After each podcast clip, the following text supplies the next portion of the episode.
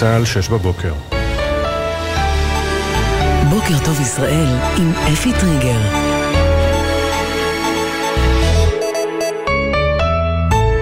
שלום לכם. בשעה זו מותרים לפרסום שמותיהם של שני חללי צה"ל שנפלו בקרב בצפון רצועת עזה.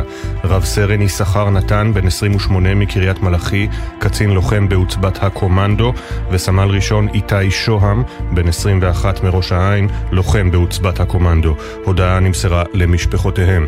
בנוסף, נפצע קשה לוחם מיחידת עוקץ במהלך הקרבות ברצועה אתמול, גם משפחתו עודכנה. מתחילת התמרון הקרקעי בעזה נפלו ברצועה 45 חללי צה"ל. היום הוא היום ה-38 למלחמה, 18 בני אדם נפצעו ביממה החולפת מפגיעת טילי נ"ט סמוך לגבול לבנון. בין הנפגעים 11 אזרחים, בהם שניים שמצבם אנוש גם הבוקר. הם נפצעו מטיל ששוגר לעבר מושב דובב שבגליל העליון. שבעה פצועים נוספים, קל עד בינוני, הם חיילים ששהו במרחב מנרה שאליו שוגר טיל נ"ט. בתגובה, כוחות צה"ל חיסלו שלוש חוליות מחבלים ותקפו מספר עמדות חיזבאללה בלבנון. דובר צה"ל, תת-אלוף דניאל הגרי, אמר אמש בהתייחסו להסלמה המלחמה בגבול הצפון, ישראל תפעל לשינוי המצב הביטחוני באזור. חיזבאללה וממשלת לבנון אחראים על כל ירי שמבוצע מלבנון. לצה"ל יש תוכניות פעולה לשינוי המצב הביטחוני בצפון. המצב הביטחוני לא ייוותר באופן שבו תושבי הצפון לא ירגישו בטוח לשוב לבתיהם. 15 רקטות שוגרו אתמול מלבנון לעבר מפרץ חיפה ויישובי הגליל המערבי, ארבע מהן יורטו והשאר נפלו בשטח פתוח, לא היו נפגעים. עליית המדרגה וההתחממות בחזית הצפונית מדאיגה גם את משה דוידוביץ', יושב ראש פורום יישובי קו העימות וראש המועצה האזורית מטה אשר, שאומר לבוקר טוב ישראל, אנחנו לא המטווח של נסראללה. הגיע הזמן שצה"ל יעבור ממגננה למתקפה. אנחנו איננו מטווח ברווזים. שנסראללה יכול חדשות לבקרים לפגוע בנו, לפגע בנו ולהרוג בנו. ובדרום, במהלך התמרון הקרקעי ברצועה, צה"ל והשב"כ עצרו אתמול יותר מ-20 מחבלי חמאס שהובאו לחקירות בישראל, ולראשונה מתחילת המלחמה, כוחות צה"ל הגיעו אתמול לפנות בוקר לבית החולים שיפא ברצועה, והניחו מחוצה לו 300 ליטר סולר שישמש למטרות רפואיות דחופות. למרות זאת, הגיעו לצבא עדויות שלפיהן גורמים בחמאס מנעו מראשי בית החולים לקבל את הדלק ולהשתמש בו. שר הביטחון יואב גלנט נועד אמש בפעם השלישית עם נציגי משפחות החטופים והנעדרים. גלנט אמר כי רק הפעלת לחץ צבאי על חמאס תקרב אותנו להשבת יקיריכם. אין לנו לוח זמנים למלחמה, נמשיך עד שנביא את החטופים, כך שר הביטחון. בפגישה השתתפו גם הממונה על החטופים והנעדרים גל הירש ויועצו של שר הביטחון ליאור לוטן. בן משפחה שנכח בפגישה סיפר לבוקר טוב ישראל, האווירה הייתה מעט מייאשת, אמרו לנו שאם יגיעו להסדר על השבת חטופים, הוא ככל הנראה יהיה בשלבים, בפעימות. עוד הוסיף בן המשפחה, אנחנו מרגישים שחמאס מחזיק במושכות ולא ישראל, נתנו לנו תחושה שזה עומד להימשך זמן רב. נשיא ארצות הברית ג'ו ביידן שוחח אמש עם אמיר קטאר, שמשמשת מתווכת מרכזית בעסק, בעסקה אפשרית לשחרור החטופים.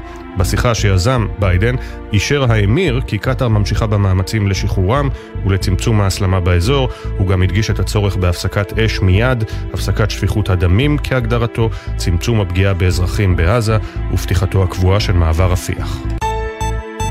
שני לוחמי חטיבה 551, חטיבת המילואים של הקומנדו, שנפלו בקרבות ברצועה בסוף השבוע, יובאו היום למנוחת עולמים.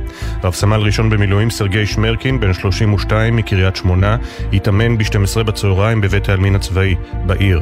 הלווייתו של רב סמל ראשון במילואים מתן מאיר, בן ה-38 מאודם, תתקיים ב-12 בצהריים בבית העלמין האזרחי, בקיבוץ אודם. אתמול הובאו למנוחות שישה חללי צה"ל. בחלקה הצבאית בהר הרצל התקיימו הלוויותיהם של ארבעה לוחמים שנפלו בקרבות הקרבות בעזה. בהפרשים של כמה שעות הובאו למנוחות בזה אחר זה רב סרן במילואים משה ידידיה לייטר, זיכרונו לברכה, מעין צורים, רב סמל ראשון במילואים נתי הרוש, זיכרונו לברכה מירושלים, סמל ראשון יהונתן יצחק סמו, זיכרונו לברכה מכרמי צור, ורב סמל מתקדם במילואים, מנהל תיכון פלך לבנים בירושלים, יוסי הרשקוביץ, זיכרונו לברכה, אלפים ליוו אותו בדרכו האחרונה, בנו בארי ספד לו. ושכך נהייתה לעולם אתה תלווה אותי כל יום. אני אוהב אותך, אבא. עכשיו קשה לי להיות חזק, ואני צריך אותך. בבית העלמין בכפר סבא התקיימה הלווייתה של סמלת רוני אשל, זיכרונה לברכה, בת התשע עשרה מצור יצחק, ששירתה כתצפיתנית במוצב נחל עוז ונפלה בשבעה באוקטובר. בבית העלמין בקיבוץ גניגר הובא למנוחות סמל ראשון גלעד רוזנבליט, זיכרונו לברכה, חובש קרבי בחטיבת גבעתי, שנפל בצפון הרצועה. יהי זכרם ברוך. נבחרת ישראל בכדורגל הפסידה אמש 0-1 לקוסובו במסגרת מוקדמות אליפות אירופה. כעת הנבחרת במקום השלישי בבית המוקדמות עם 11 נקודות משבעה משחקים. המאמן אלון חזן אמר בסיום, רצינו להביא נחת, אבל שום דבר עוד לא סגור. רצינו להביא קצת נחת לבית. לתת לאנשים קצת אולי טיפה יותר לחייך, טיפה יותר להיות רגועים בבית. חבל שלא הצלחנו לעשות את זה. זה משחק ראשון מתוך ארבעה, ואנחנו נלך לסוף כדי להשיג את הסיכוי הזה ולהפיל ליורו. הנבחרת שתארח את שווייץ באיצטדיון בהונגריה מחרתיים תצטרך לסיים באחד משני המקומות הראשונים בבית כדי לעלות לראשונה בתולדותיה לאליפות אירופה שתיארך בקיץ בגרמניה. מזג האוויר, מעונן אה, חלקית, עדיין ייתכן גשם מקומי, ברובו קל, הטמפרטורות תוספנה להיות גבוהות מהרגיל לעונה. בחסות ביטוח ישיר, המציע דחייה בחודשיים של תשלומי ביטוח הרכב למחדשי הביטוח ולמצטרפים חדשים. ביטוח ישיר, איי-די-איי חברה לביטוח, כפוף לתקנון. בחסות אוטודיפו, המציע מצברים לרכב עד השעה תשע בערב בסניפי הרשת, כולל התקנה חינם. כי אין סיבה לשרוף את שישי במוסך. אוטודיפו. בוקר טוב ישראל עם אפי טריגר. שש דקות וחצי אחרי השעה שש, גלי צה"ל, בוקר טוב ישראל, בוקר יום שני, 13 בנובמבר 2023, כ"ט במר חשוון תשפ"ד. אנחנו פותחים עם שמותיהם של עוד שני חללי צה"ל שנפלו בצפון רצועת עזה ומותרים הבוקר לפרסום רב סרן יששכר נתן מקריית מלאכי וסמל ראשון איתי שוהם מראש העין. הודעות נמסרו למשפחותיהם, ולוחם ביחידת עוקץ נפצע קשה בקרבות אתמול, גם אה, משפחתו עודכנה. דורון קדוש, כתבנו לענייני צבא וביטחון, מצטרף אלינו. שלום דורון. שלום אפי, כן, הבוקר הותרו לפרסום שמותיהם של שני חללי צה"ל נוספים שהודעה נמסרה למשפחותיהם במהלך הלילה, לאחר שאתמול הם נפלו באחד הקרבות שניהל צה"ל בצפון רצועת עזה. שמותיהם רב סרן יששכר נתן, בן 28 מקריית מלאכי, קצין לוחם בעוצבת הקומנדו, וסמל ראשון איתי שוהם, בן 21 מראש העין, לוחם בעוצבת הקומנדו. בכך אפי עלה ל-45 מניין חללי צה"ל בתוך רצועת עזה בקרבות מתחילת התמרון הקרקעי. בנוסף לשניהם, אתמול נפצע באורח קשה גם לוחם מיחידת עוקץ באחד הקרבות בשטח הרצועה, ולמעשה אפי כרגע הכוחות נמצאים מאוד קרוב לבית החולים שיפא, כששתי חטיבות סוגרות על בית החולים שיפא, חטיבת גולני מדרום וחטיבת גבעתי מצפון, כשלראשונה מתחילת המלחמה צה"ל הכניס דלק לתוך רצועת עזה, הדלק הזה היה מיועד לבית החולים שיפא, אבל חמאס מנע מאנשי בית החולים לקבל אותו. למעשה בצבא דיברו עם מנהל בית החולים, תיאמו הכנסה של 300 ליטר סולר למטרות רפואיות דחופות, מאחר שהדלק שם מתחיל להיגמר. הכוחות הגיעו לפנות בוקר אתמול, סמוך לבית החולים, הניחו את הדלק, אבל למרות זאת הגיעו לצה"ל עדויות שגורמים בחמאס, כלומר במשרד הבריאות של חמאס בעזה, אה, לא הסכימו לאנשי בית החולים ללכת ולקחת את הדלק. עד אתמול בערב לפחות, הדלק הזה עדיין היה מונח בשערי בית החולים, כשאיש לא נגע בו. צה"ל כמובן גם לא אפשר לחמאס להתקרב אליו אם הוא היה מנסה לעשות זאת, אבל בשלב הזה עדיין לא ברור מה נעשה איתו ומה עוד יעשה. הדברים האלה עוד יתבררו בהמשך. בנוסף, אפי צה"ל ושב"כ עצרו במהלך התמרון הקרקעי ברצועה יותר מ-20 מחבלי חמאס שנלקחו מתוך הקרבות בלב הרצועה לחקירות בישראל, למעשה כשבויי מלחמה. החקירות של המחבלים השבויים עוד ישמשו בהמשך הדרך לקבלת מודיעין עדכני מהשטח, וזה לטובת המשך הלחימה כמובן. תודה דורון, עוד נחזור אליך כמובן בהמשך המשדר. אנחנו אל חזית הצפון, שם ישראל חוותה אתמול את היום המתוח ביותר מאז 7 באוקטובר. שיגורי טילי נ"ט ורקטות שגרמו לפציעת 11 אזרחים ושבעה חיילים. מטח של 15 רקטות שהגיעו עד למפרץ חיפה. כתבנו בצפון הדר גיציס, שלום.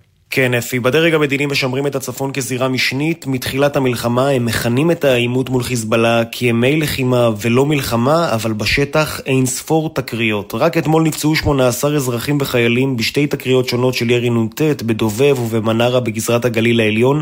נסראללה חרג מדפוס הפעולה והחל לפגוע גם באזרחים. אם לא די בכך, שוגרו גם 15 רקטות לעבר הגליל המערבי ואזור חיפה. מאות אלפי תושבים נכנסו למרחבים המוגנים. ארבע רקטות יורטו והיתר היתר נפלו בשטחים פתוחים, למרבה המזל איש לא נפגע.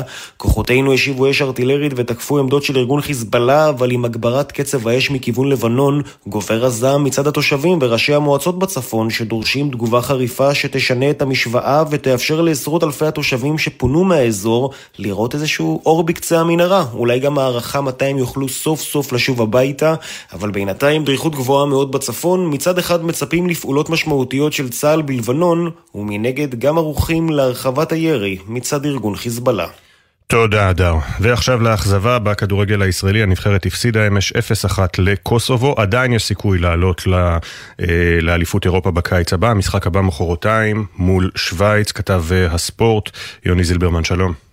שלום אפי, בוקר טוב. נבחרת ישראל בכדורגל קיוותה אמש לשמח במעט מדינה שלמה ולהשלים צעד נוסף בדרך להעפלה היסטורית וראשונה לאליפות אירופה שתיארך הקיץ בגרמניה. החלומות לחוד ומציאות לחוד, הנבחרת הלאומית לא הרשימה בקוסובו וספגה הפסד 0-1 לנבחרת המארחת. ערן זהבי, מלך שערי הנבחרת בכל הזמנים, ששב לסגל אחרי הפסקה של שנתיים, התקשה להשפיע לטובה על מהלך המשחק. במצב הנוכחי בבית, ישראל מדורגת במקום השלישי עם 11 נקודות בשבעה משחקים, כאשר היא תהיה חייבת לנצח לפחות בשניים משלושת המשחקים הנותרים, על מנת לשמור על סיכויי ההעפלה. ביום רביעי הקרוב תארח ישראל בהונגריה את נבחרת שווייץ. תודה יוני. 11 דקות וחצי אחרי השעה 6 אנחנו עם כותרות העיתונים. נפתח בהארץ, עמוס הראל, הפרשן הצבאי הבכיר, עם הכותרת הראשית: חיזבאללה עלול להביא לפתיחת חזית שנייה ולא בטוח שישראל שולטת בעוצמת ההסלמה. 22 אזרחים וחיילים נפגעו מאש הארגון בגבול הצפון. רקטות שוגרו לעכו ולקריות. נמשך הלחץ של צה"ל על מרכז העיר אה, עזה. התמונה הכואבת בשער של אוליביה פיטוסי אה, מהלווייתו של יוסף חיים הרשקוביץ, זיכרונו לברכה, אתמול בהר בהר הרצל, הארון עטוף בדגל ישראל, רגע לפני שהוא מורד אל הקבר, ובני משפחה אה, אה, דומעים על הארון בפרידה אחרונה. אה, תמונה קשה הבוקר בשער של הארץ. מתחת לקיפול, חן מענית מדווח שעל פי מומחים, צה"ל נוהג בהתאם לדין הבינלאומי עד כה, אך עליו להיזהר מהתרת הרסן. ואהרון רבינוביץ' עם כתבה שמופיעה במלואה בעמוד 7 בהארץ, אלף יוזמות ההתנדבות של חרדים מפרוץ המלחמה מסמנות גשר לחברה החילונית. אה, ספי הנדלר מדווח מפריז שיותר מ-180 אלף צרפתים הפגינו אתמול ברחבי צרפת, רובם בפריז, בעד ישראל. אה, ונגד האנטישמיות, ההמונים בפריז צעדו בשתיקה, באווירה רצינית על סף הקודרת. הנחשול האנושי האדיר הפך את העיר ליחידה בעולם שבה התקיימה בחודש החולף הפגנת ענק נגד שנאת יהודים, שבה צעדו לא רק יהודים, זה בפריז אתמול. בישראל היום, צה"ל מזהיר את חיזבאללה, המצב בצפון לא יישאר כמו שהוא, מאבדים סבלנות, זו הכותרת, מאמרי פרשנות. המו"לית דוקטור מרים אדלסון כותבת לזכר גיבור ישראל משה ידידיה לייטר. אמנון לורד כותב הכל תלוי באורך הנשימה של עם ישראל.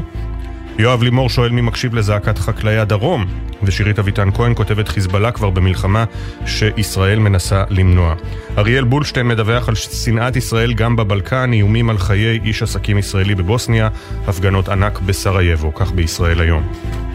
בידיעות אחרונות, יום קרב בגבול לבנון, התמונה היא של עשן מתעמר בלבנון אחרי תקיפה אתמול, תמונה שצילה, שצילמה אבלין הוקסטין מסוכנות רויטרס. המערכה הצפונית, בשתי מילים זו הכותרת, כבר לא טפטופים, חיזבאללה הגביר דרמטית את קצב האש, במה שהפך ליום הסוער ביותר בחזית הצפון. יוסי יהושע כותב שנסראללה מותח את הגבול, ועינב שיף כותב דמוקרטיה גם במלחמה, אה, מקבל הפניה בולטת בשער עינב שיף. אין יותר בישראל שקט יורים, גם הקריאה המחליפה זה לא הזמן אינה ריאלית, אולם בשוליים מכרסמים מעשים מדאיגים. בסוף השבוע הושלך אדם בן 62 למעצר בגין פוסטים מגעילים ואפילו מבחילים. החשד, גילוי כוונה לבגוד. כשהשלטון רצה רפורמה במערכת המשפט, הוא בטח התכוון למנוע משופטים להשתמש בכוחם כדי לפגוע באופן כה בוטה בזכויות האזרח. עינב שיף יוצא נגד פגיעה בזכויות האזרח. והתמונה הגדולה בשער אה, היא תמונת שחקני נבחרת ישראל אתמול במהלך ההמנון, מסמנים חצי לב, לא ידעתי שזה הסימון ללב שבור. אה, לא בדיוק מה שאת, הנה, עם היד, כן. אה, והנבחרת כאמור הפסידה 1-0. במעריב. לבנון על הכוונת, סיקור נרחב, למרות האזהרות חיזבאללה ממשיך בהתגרויות ואתמול ירה רקטות לגולן, לגליל המערבי ולקריות. טל אברהם כותב העלילה מסתבכת, האלוף במילואים יצחק בריק כותב עבודה של שנים. מיגור שלטון חמאס בעזה יארך מספר שנים. כך אה, נביא הזעם, האלוף במילואים יצחק בריק. אה, נתניהו אומר לא תהיה הפסקת אש בלי החזרת כל החטופים. ל-CNN אמר אמש לאחר המלחמה תהיה חייבת להיות נוכחות צבאית ברצועה. בן כספית כותב על דברי נתניהו בראיונות לתקשורת האמריקאית אתמול, האם ביקשתם מרוזוולט אה, לקחת אחריות אחרי פרל הרבור ומבוש אחרי 9-11? אה, אה, בן כספית כותב מאמר שהכותרת שלו רוזוולט, צ'רצ'יל וסטלין. בג'רוזלם פוסט, העיתון לדוברי השפה האנגלית, Tensions Rise in North, 21 wounded by חיזבאללה, גוברים, גובר המתח בצפון, 21 פצועים מירי רקטות של חיזבאללה, וגם כאן התמונה היא תמונה כואבת מהלווייתו של יוסי הרשקוביץ, זיכרונו לברכה, זו תמונה שכבר uh, החושך ירד בחלקה הצבאית בבית העלמין הר הרצל, קרובי משפחה, חברים, קצינים, ממררים, בבכים, מתפללים, כואבים את לכתו של uh, יוסי הרשקוביץ. בחברה החרדית, אה, יום שני זה היום של מרכז העניינים בעריכת חיים אה, פסל היקר, והבוקר אה, השבועון הזה מגיע אלינו כאשר הכותרת ממטולה ועד אילת. ממטולה ועד אילת, 30 יום למלחמת חרבות ברזל, ובצל הלחימה האינטנסיבית בדרום מתעצמים חילופי מהלומות בצפון בין חיזבאללה לישראל, שם חוששים מהידרדרות. עד כה גבו ימי הלחימה יותר מ-1200 הרוגים, השם ייקום דמם. רק נאמר שהיום זה בעצם לפי הספירה היום ה-38 למלחמה. אנחנו בהמשך נחזור גם עם אה, כותרות לאישה ועיתוני הכלכלה.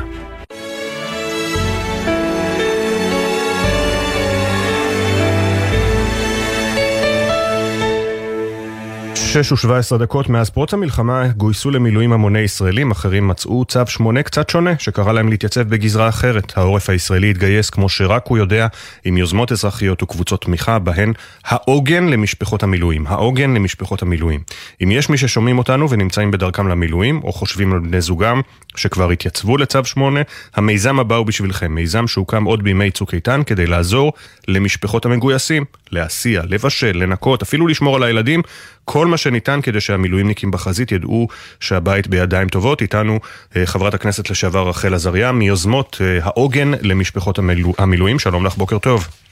בוקר טוב. אה, ותספרי לנו על הרעיון הראשוני להקמת המיזם היפה הזה. נכון, תודה. אז קודם כל אה, אנחנו חשבנו על זה כבר בצוק איתן, עשינו את זה בירושלים ועזרנו בירושלים למאות משפחות מילואימניקים עם אלפי מתנדבים ומתנדבות, בעיקר מתנדבות. והסיפור הוא שברגע שפורצת מלחמה כולם מסתכלים לחזית, אבל יש המון המון חזיתות קטנות בבתים של המשפחות של המילואימניקים ובעצם אה, נשים, בדרך כלל, גם קצת גברים, נשים נשארות מאחורה והן צריכות לטפל בילדים, ללכת לעבודה, יש אזעקות, הן לבד, חרדות, זה מאוד מאוד קשה כל יום לתפעל, ולכן אה, הקמנו את עוגן למשפחות המילואים, יוזמה משותפת עם יאלי חיילי ורחלי שורתי, והמילואימניקים עכשיו בחזית כבר חמישה שבועות.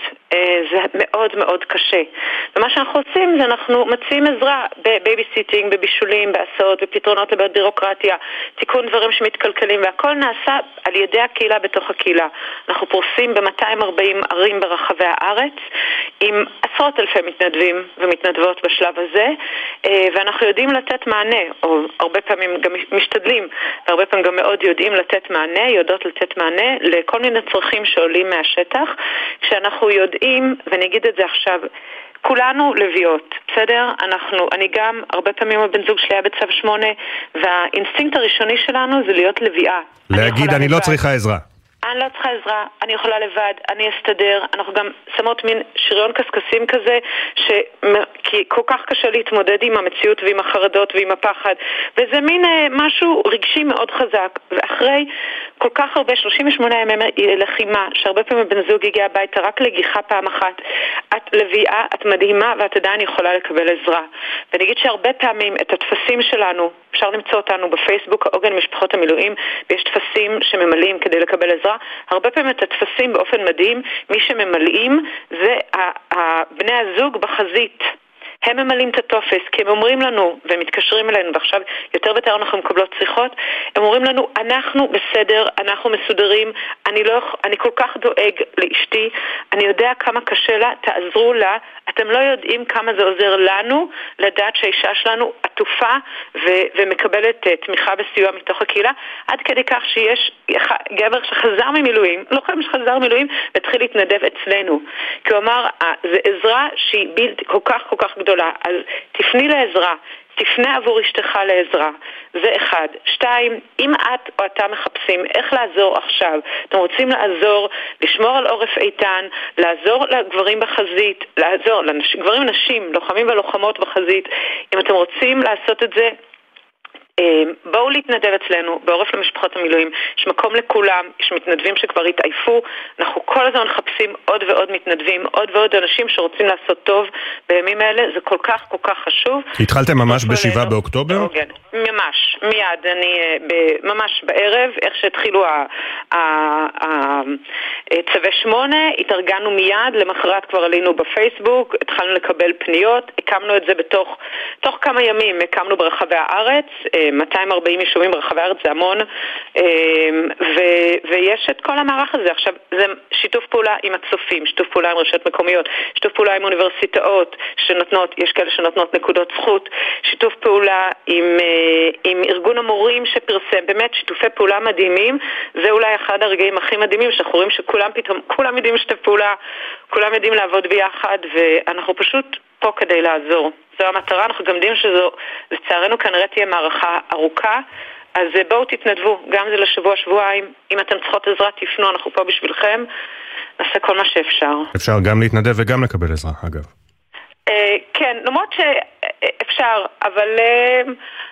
אני חושבת שזה כל כך קשה להיות אשת מילואימניק, בטח אם יש לך ילדים קטנים, mm-hmm. אז אפשר גם להתנדב, גם לקבל עזרה, אבל אנחנו, אה, אנחנו ממש רוצים שהנשים שמקבלות את העזרה אה, ידעו שהן לא צריכות לעשות שום דבר בתמורה, פשוט תבואו, תקבלו עזרה, אנחנו פה בשבילכם, תפנו. העוגן למשפחות המילואים בפייסבוק, אתם גם יכולים למצוא אותנו, אנחנו במלא מלא קבוצת וואטסאפ אה, מסתובבים הטפסים, באמת, את לביאה, את מדהימה, את עדיין יכולה לקבל מאיתנו עזרה, וגם כל מי ש... תתקשר אלייך, אנחנו כולנו בעצמנו נשים שעברנו הרבה צו שמונה, אנחנו יודעות איך זה, אנחנו מאוד מאוד מזדהות איתך. אנחנו פה בשבילך. חברת הכנסת לשעבר רחל עזריה, מחפשים בגוגל העוגן למשפחות המילואים מיוזמות נכון. המיזם הכי חשוב הזה. תודה רבה שדיברת איתנו. תודה רבה אפי, שיהיה יום שקט. אמן.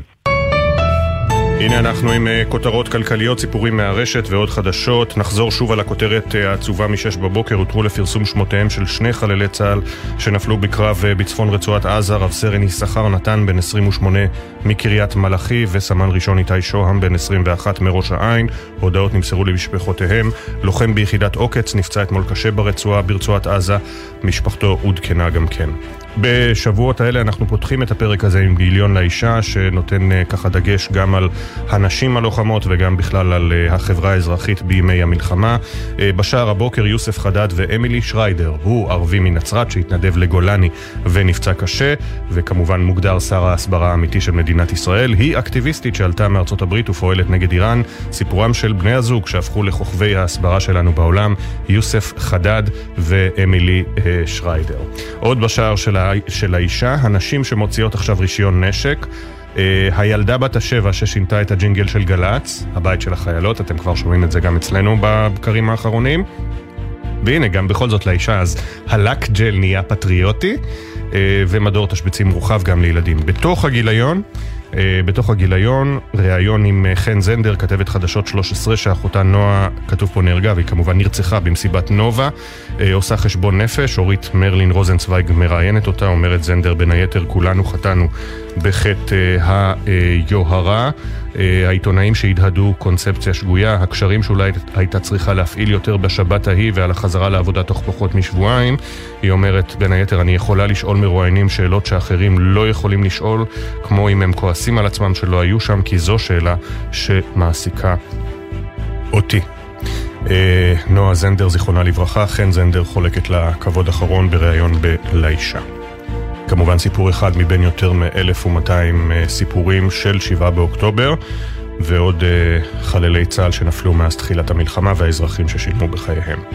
עכשיו לעיתונים הכלכליים. בגלובס, uh, אבסורד קו השבעה קילומטרים, בגלל 200 מטר הסיפור של שבעה יישובים בדרום שנותרו מחוץ לתוכניות השיקום של המדינה, יובל ניסני, עם הכתבה החשובה הזו בעמודים 2-3. במשך שנים מתחה הממשלה קו של שבעה קילומטרים מהגבול עם רצועת עזה, שהגדיר אילו יישובים זכאים לסיוע. כעת מתחדד האבסורד, יישובים במרחק מאות מטרים בלבד שנפגעו קשה במתקפת חמאס, לא מקבלים הכרה לצורך לצורך סיוע בחקלאות, בדיור ובתעסוקה. איך משנים את המצב הזה? בין היתר כמובן גם אופקים.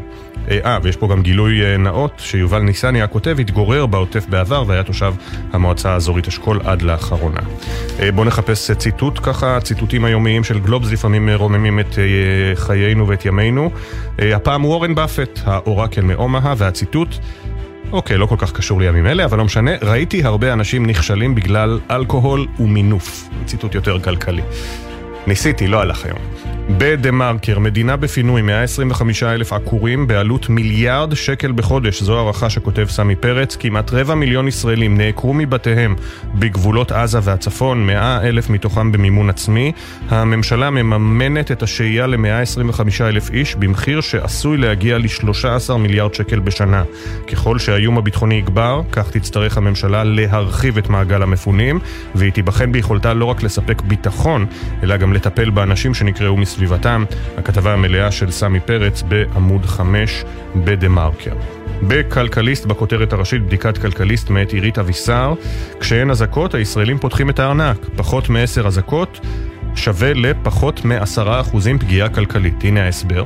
הצריכה צנחה בחדות ברחבי הארץ, אך היא מתאוששת במהירות בערים ויישובים שבהם מספר האזעקות ירד. בערי השרון ובפתח תקווה היו פחות מעשר אזעקות בשבוע הרביעי למלחמה. ובכולן הצריכה התאוששה כמעט לגמרי. מתווה הפיצוי מעוות ומשאיר ללא סיוע ערים שנפגעו בצורה חמורה יותר מערים שזכאיות לפיצוי. המקרים הקיצוניים, אילת וירושלים שאינן זכאיות לסיוע, אף שהפעילות הכלכלית בהן נמוכה בכ-40% מהממוצע. אה, זה הסיפור המלא והמספרים בעמודים 4-5 בכלכליסט. בממון של אה, ידיעות אחרונות, בתוך העיתון, רק עשירית מהתקציב הועבר עד כה למנהלת תקומה, כותב גד ליאור. רק 115 מיליון שקלים מתוך מיליארד השקלים הועברו למנהלת תקומה שנועדה לסייע לתושבי העוטף. הסיבה? ניחשתם נכון, סירוב שר האוצר בצלאל סמוטריץ' להעביר כספים קואליציוניים למטרות המלחמה. בואו נקרא את זה שוב ושוב מדי יום. עד שמשהו ישתנה, עד שאולי ראש הממשלה יחליט להיכנס לנושא הזה, שר האוצר בצלאל סמוטריץ' מסרב להעביר כספים קואליציוניים למטרות המלחמה, והכותרת הרלוונטית הבוקר של גד ליאור, רק עשירית ממיליארד השקלים שהובטחו למנהלת תקומה הועברו רק 115 מיליון שקל, כי סמוטריץ' מסרב להעביר, חרף הבטחתו האחרונה, כספים קואליציוניים למטרות המלחמה. למה צריכה מנהלת תקומה את מיליארד השקל הללו? כמובן, לטיפול במועצות האזוריות, הקיבוצים והמושבים, העיר שדרות, המפונים. אה, ממתינים במנהלת להעברת 570 מיליון שקל עד לסוף שנת 2023, מתוך המיליארד שהוחלט להעביר למנהלת השנה. אז כל פעם כשאתם שומעים את הכותרות החלטנו להעביר, אנחנו נעביר, תזכרו שבבירוקרטיה הממשלתית, או יותר נכון בבירוקרטיה הסמוטריצ'ית, כי הוא האיש שצריך לפנות אליו, שר האוצר, יש הבדל בין החלטנו, בין נעביר, לבין הכסף הועבר ואכן נמצא בחשבון. בהקשר הזה, אני רוצה לספר לכם, אם לא שרדתם אתמול, אם לא נשארתם אתמול במהדורות החדשות בטלוויזיה עד לשעה 9 ו-14 דקות בערך, כנראה פספסתם סיפור מאוד מעניין שהביא אתמול גיא פלג, הפרשן של חדשות 12, אה, פרסום ראשון. אגב, גם אפילו הדובר אה, הרשמי והנמרץ של חדשות 12 לא הפיץ על הסיפור הזה הודעה לעיתונות. תחליטו אתם אם זה סיפור מעניין, חשוב או לא. אה, מקשיבים? ככה. מלחמת חרבות ברזל, אתמול היום ה-37 למלחמה, וגיא פלג מספר ששר המשפטים, יריב לוין, עדיין מאמין שהרפורמה המשפטית תוכל לעבור בצורה זו או אחרת, מסתבר שהוא פנה לגורמים מסוימים. בוועדה שאמורים, שאמורים להיות חברים בוועדה למינוי שופטים והציע אני אביא למינויו של יצחק עמית לנשיא בית המשפט העליון, בתמורה אנא קבלו את שני המועמדים שלי לשופטים בעליון, שהם אה, דוקטור אביעד בקשי, אה, מפורום קהלת, מי שכנראה ניסח בפועל את כל הרפורמה המשפטית, אם לא את רובה המוחלט, ופרופסור רפי ביטון, אה, אני לא זוכר אם הוא מקהלת או לא, אבל אה, גם הוא כמובן ניסח, נאמר, את החלק השני של הרפורמה. כלומר, בימים של מלחמה, ואחרי שקיבל שבחים על כך ש... אה, הואיל בטובו לכנס את הוועדה למינוי שופטים, שר המשפטים לוין מנסה לקדם מינוי המשפטן הבכיר של פורום קהלת ואת הפרופסור רפי ביטון לשופטים בבית המשפט העליון. הוא מציע דיל בתמורה אה, להסכים למינוי שאמור היה כבר לקרות, של יצחק עמית לנשיא בית המשפט העליון. אה, יושב ראש לשכת עורכי הדין עמית בכר צוטט בסיפור של אה, גיא פלג כאומר על גופתי המתה. זו התשובה שהוא העביר לשר המשפטים יריב לוין. מה דעתכם? ראוי. תשע וארבע עשרה דקות בערב, ראוי לפוש, מעניין. אה, אך אלה היו הכותרות והסיפורים מהרשת.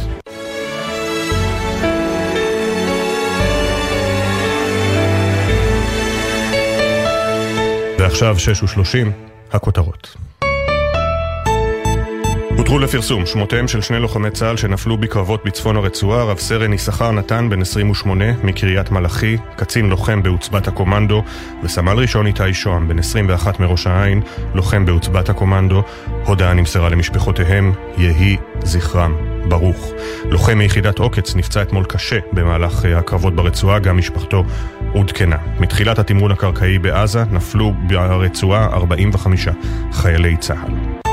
18 בני אדם נפצעו ביממה החולפת מפגיעת טילי נ"ט סמוך לגבול לבנון, בין הנפגעים 11 אה, אזרחים, שניים מהם שמצבם גם הבוקר אנוש, הם נפצעו מטיל ששוגר לעבר מושב דובב שבגליל העליון. שבעה פצועים נוספים, קל עד בינוני, הם חיילים ששהו במרחב מנרה שאליו שוגר טיל נ"ט. בתגובה, כוחות צה"ל חיסלו שלוש חוליות מחבלים ותקפו מספר עמדות חיזבאללה בלבנון. דובר צה"ל, תת-אלוף דניאל הגרי, התייחס אמש להסלמה בגבול הצפון. חיזבאללה וממשלת לבנון אחראים על כל ירי שמבוצע מלבנון. לצה"ל יש תוכניות פעולה לשינוי המצב הביטחוני בצפון. המצב הביטחוני לא ייוותר, באופן שבו תושבי הצפון לא ירגישו בטוח לשוב לבתיהם. 15 רקטות שוגרו אתמול מלבנון לעבר מפרץ חיפה ויישובי הגליל המערבי, ארבע מהן יורטו והיתר נפלו בשטח פתוח, לא היו נפגעים. אירוע אנטישמי הלילה בקליבלנד, ארצות הברית, צלבי קרס רוססו על מספר מצבות בבית קברות יהודי בעיר. ארגון הפדרציה היהודית של קליבלנד אה, כתב בהודעת גינוי, מדובר במעשה פחדני, מחליא, שמישהו יכול לשנוא עד כדי חילול בית קברות. השנאה כלפי הקהילה היהודית הגיעה לרמה שלא נראתה זה דורות. לשון ההודעה, uh, הארגון הבטיח לפעול לשיקום הנזקים בבית הקברות היהודי בקליבלנד. יש לנו עדכון אחד לנהגים מאולפן גלגלצ בשעה זו, כביש 6 דרומה עמוס ממחלף עירון עד מחלף בקה בגלל משאית שעולה באש. מזג האוויר מעונן חלקית, עדיין ייתכן גשם מקומי ברובו קל, והטמפרטורות תוספנה להיות גבוהות מהרגיל לעונה.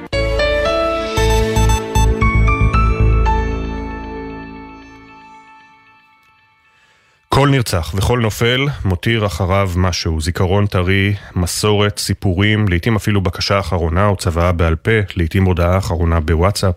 יהב וינר, הקולנוען מכפר עזה שנרצח בשבת השחורה, השאיר אחריו יצירה מסוג קצת שונה, סרט. הסרט שיהב יצר מספר על בחור שגדל בעוטף, שגדל בצל ירי טילים ורקטות, ואת הסרט שבו משתתפים גם חברי קיבוץ כפר עזה, ערכה אלמנתו של יהב, זיכרונו לברכה, שיילי עטרי. הסרט הסרט נקרא הילד, אתם יכולים לראות אותו גם בסינמטק תל אביב וגם בפלטפורמות השונות של אה, הטלוויזיה הרב-ערוצית בארץ, ב-yes, אה, בסלקום TV, בהוט, אם אני לא טועה גם בפרטנר TV, הילד, סרטו אה, האחרון בעצם של יהב, זיכרונו לברכה, שיילי עטרי, אלמנתו מצטרפת אלינו כעת, שלום שיילי. שלום. אנחנו כמובן משתתפים בצערך שיילי, אנחנו אה, כאן בגלי צה"ל מלווים אותך אה, מאז אה, 7 באוקטובר, מאז הימים הנוראים ההם. אה, אגב, בואי נתחיל בשאלה אם 38 יום אחרי משהו קצת משתנה אולי כשאת פוקחת עיניים בבוקר, כשאת אה, עוברת את היום. אמ, אני חושבת שמחוות שונות של אזרחים מדהימים שפגשתי אה, במהלך החודש הזה כמה ימים לא כזה, אבל אה, כן, כן קצת החזירו לי טיפה אמון בעולם. אני חושבת שנפגע לי משהו מאוד מאוד גדול באמון בטוב בכלל. בטבח הזה, אבל uh, באמת שהיו כל כך הרבה מחוות יפות של בני אדם שאני, שפגשתי בתקופה הזאת, שכן uh, נתנו קצת נחמה, וגם uh, שיה גדלה, הבת שלנו. ואז כאילו היא קצת יותר מחייכת, וקצת יותר uh, מגיבה, וכל דבר כזה קצת הוא תופס לי, תופס לי כאילו מקום לצד העצב, שגם הגעגוע מתגבר. אבל יש, היא גם גדלה כאילו. כן. אה, ספרי לנו על הסרט, הילד, הסרט של יהב. אה, אז הילד הוא סרט, אה, בעיקרון מה שאמרת מבחינת סינופסיס, תקציר, אמרת נכון שזה ילד שגדל ב... בעצם בצל הטילים, הוא לא ילד, הוא גבר בוגר, שיש לו פוסט טראומה, ואין ילד בסרט. הסיבה שקוראים לזה הילד איקי בן אדם שיש לו התמודדות נפשית מתקשה אה, להתבגר ולגדול כמו כולם, וגם בסרט הדמות צריכה את הטיפול של אבא שלו.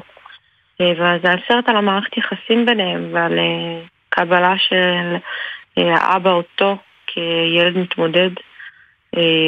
אני יכולה להגיד לך שאב בעצמו חווה משהו, כאילו זה כתוב על סיפור אישי שלו, הוא ראה את אבא של חבר הכי טוב שלו, השכן שלו, ג'ימי קדושים, ב-2008 נרצח בפצצת מרגמה בכפר עזה. ויהב היה בן אדם ש... בוא נגיד הוא לקח את זה באופן ש... שזה שבר את הנפש שלו, הוא הראשון שמצא אותו. וגם יהב, כמו בסרט, עבד עם אבא שלו שנים. אה, אבא שלו חקלאי בשדות של הקיבוץ, אה, וזה ריפא אותו באיזושהי צורה דרך מערכת היחסים ביניהם, ובכלל, גם היצירה ריפאה את יהב. אבל אה, אני חושבת שאחד הדברים החזקים שם זה זה שכשאני רואה אותו, אני מבינה עד כמה אה, יחסי טיפול היו משמעותיים ביצירה של יהב. עד כמה כנראה יחסי אהבה לאחר וטיפול בבן אדם שאתה אוהב בעצם היו לב היצירה שלו, וזה מדהים בעיניי גם שהוא גם נרצח בצורה הזאת, הרי הוא סוג של uh, טיפל בי ובשעיה mm-hmm. uh, בהקרבה שלו את החיים שלו. Uh, כן. אה, אמרנו בפתיח שאת אה, ערכת את הסרט. כמה עבודה בעצם הייתה, היה צריך ממש לערוך אותו מההתחלה, או שכבר היה, כמו שמכנים בתעשייה, רף-קאט, גרסה ראשונית? לא, אני ויהב עורכים הכל, בהתחלה אמרו. אנחנו גם לא משתמשים עוד פעם בניהול תסריט, כי אנחנו פשוט אוהבים להסתכל על הגלם, כולל כל האין-אאוטים לפני, לפני, לפני האקשן, כי תמיד מסתתרים שם אה, מתנות אה, כשאתה לא מצליח אה, לפתור דברים. אני אגיד לך בכנות כעורכת שאת הסרטים של יהב יחסית מאוד קל לי לערוך כי הוא מאוד חשב אה, על ה... איפה ה-cut in ואיפה ה-cut out, את מתי יוצאים ומתי נכנסים לסצנה והוא בדרך כלל זה הוביל את הבחירת מצלמה שלו. אז אני חייבת להגיד שאת הסרטים שלו קל לי לערוך כי הוא חושב עריכה כשהוא כותב. אולי כי אנחנו גם בני זוג מדברים על זה כל הזמן, כאילו. Mm-hmm. זה לא היה בשבילי, אה, דווקא הפרויקט פה היה מבחינתי בחירת הטייקים של השחקנים, זה היה החלק הכי חשוב, ועבודת הסאונד במובן של אה, איך נשמע הטייק, האם אני נשארת על, ה... על מה שהוא אמר באמת בטייק, או לוקחת סאונד של רגע אחר, אבל החוויה עצמה של יהב, כשהוא כתב, הייתה כל הזמן גם לחשוב על המצלמה ועל העריכה. אה, הוא מהיוצרים שממש תוך כדי כבר ראו את הסרט בתוכנה במחשב נערך. תוך כדי הצילומים. כן, מאוד, מאוד. וגם לפעמים למה שאתה לפעמים לא יכול כל כך אה, להבין מהתסריט שלו בפועל, בעיניי, מה הוא רואה. נגיד, אתן לך דוגמה, יש לו סרט שקוראים לו קבר אינדיאני. הוא, בסרט הזה, אבא שלו קובר באמת אותו. זה סרט על... אה, זה די מפחיד, כי זה סרט שבעצם באמת רואים את אבא של יהב האמיתי, קובר את יהב האמיתי. וזה סרט שהוא בעצם מדבר על אה, חזרה לקבר במצב נפשי, שהדמות היא במצב נפשי קשה, עוד פעם יחסי טיפול. האבא קובר את הילד ועושה לו טקס קבורה אינדיאני, שבו הוא חוזר לגלגולים ובעצם מחזיר אותו למציאות כאן ועכשיו. והדבר ההזוי זה זה שהתסריט של יהב הזה היה שתי דפים. וזה סרט של כאילו, אה, נראה לי 16 דקות. כי לפעמים הוא רואה דברים ומדמיין את העריכה בצורה שדף פשוט עם נייר של וורד שחור על גבי לבן לא יכול לתאר את מה שהוא רואה. אז לפעמים הוא אפילו ויתר על לכתוב את זה. הוא פשוט תיאר לצלם ולי מה צריך לעשות, אתה מבין? ועכשיו, כן. אה, הסרט הזה זמין לצפייה לכולנו, אמרנו כבר גם ב-yes, גם בסלקום TV, גם בהוט, אני, אני די בטוח שגם בפרטנר TV, גם בסינמטק אה, תל אביב, אם אני לא טועה, לפחות עד שבוע שעבר הקרינו אותו. אה, מה חשוב לך שיבואו, כשיגיעו אנשים לצפות בסרט, כשיתיישבו לצפות אותו בו, שיחשבו, שידעו? האמת שהם ירגישו לבד. אני חושבת שאני משחררת אותם להרגיש את יהב דרך הנימים הקטנים של הסרט והם ירגישו לבד נראה לי מה שהוא ניסה להגיד. כל מילה שאני אגיד תהרוס. אז uh, אני באמת חושבת שייתנו לעצמם להרגיש ואולי יכירו אותו דרך זה עוד קצת. שיילי עטרי, אלמנתו של יהב וינר זיכרונו לברכה, עורכת uh, הסרט הילד שהוא צילם בכפר עזה בעוטף, שזמין כעת לצפייה לכולנו. תודה רבה שדיברת איתנו, שיילי. תודה. ביי.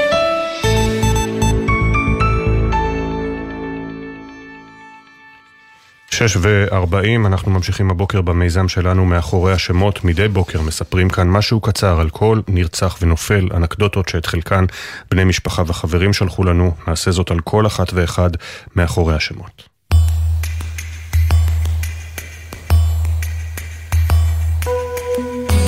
סמל יותם הלל, בן 19 מברקת, היה לוחם בסיירת הנחל. עוד מהילדות יותם היה שובב גדול, וחשב איך לעשות כסף ולהגשים חלומות. אחותו דנה מספרת לנו על החלום של יותם, שחקן פוטבול, לטוס לארצות הברית ולשחק שם באופן מקצועי.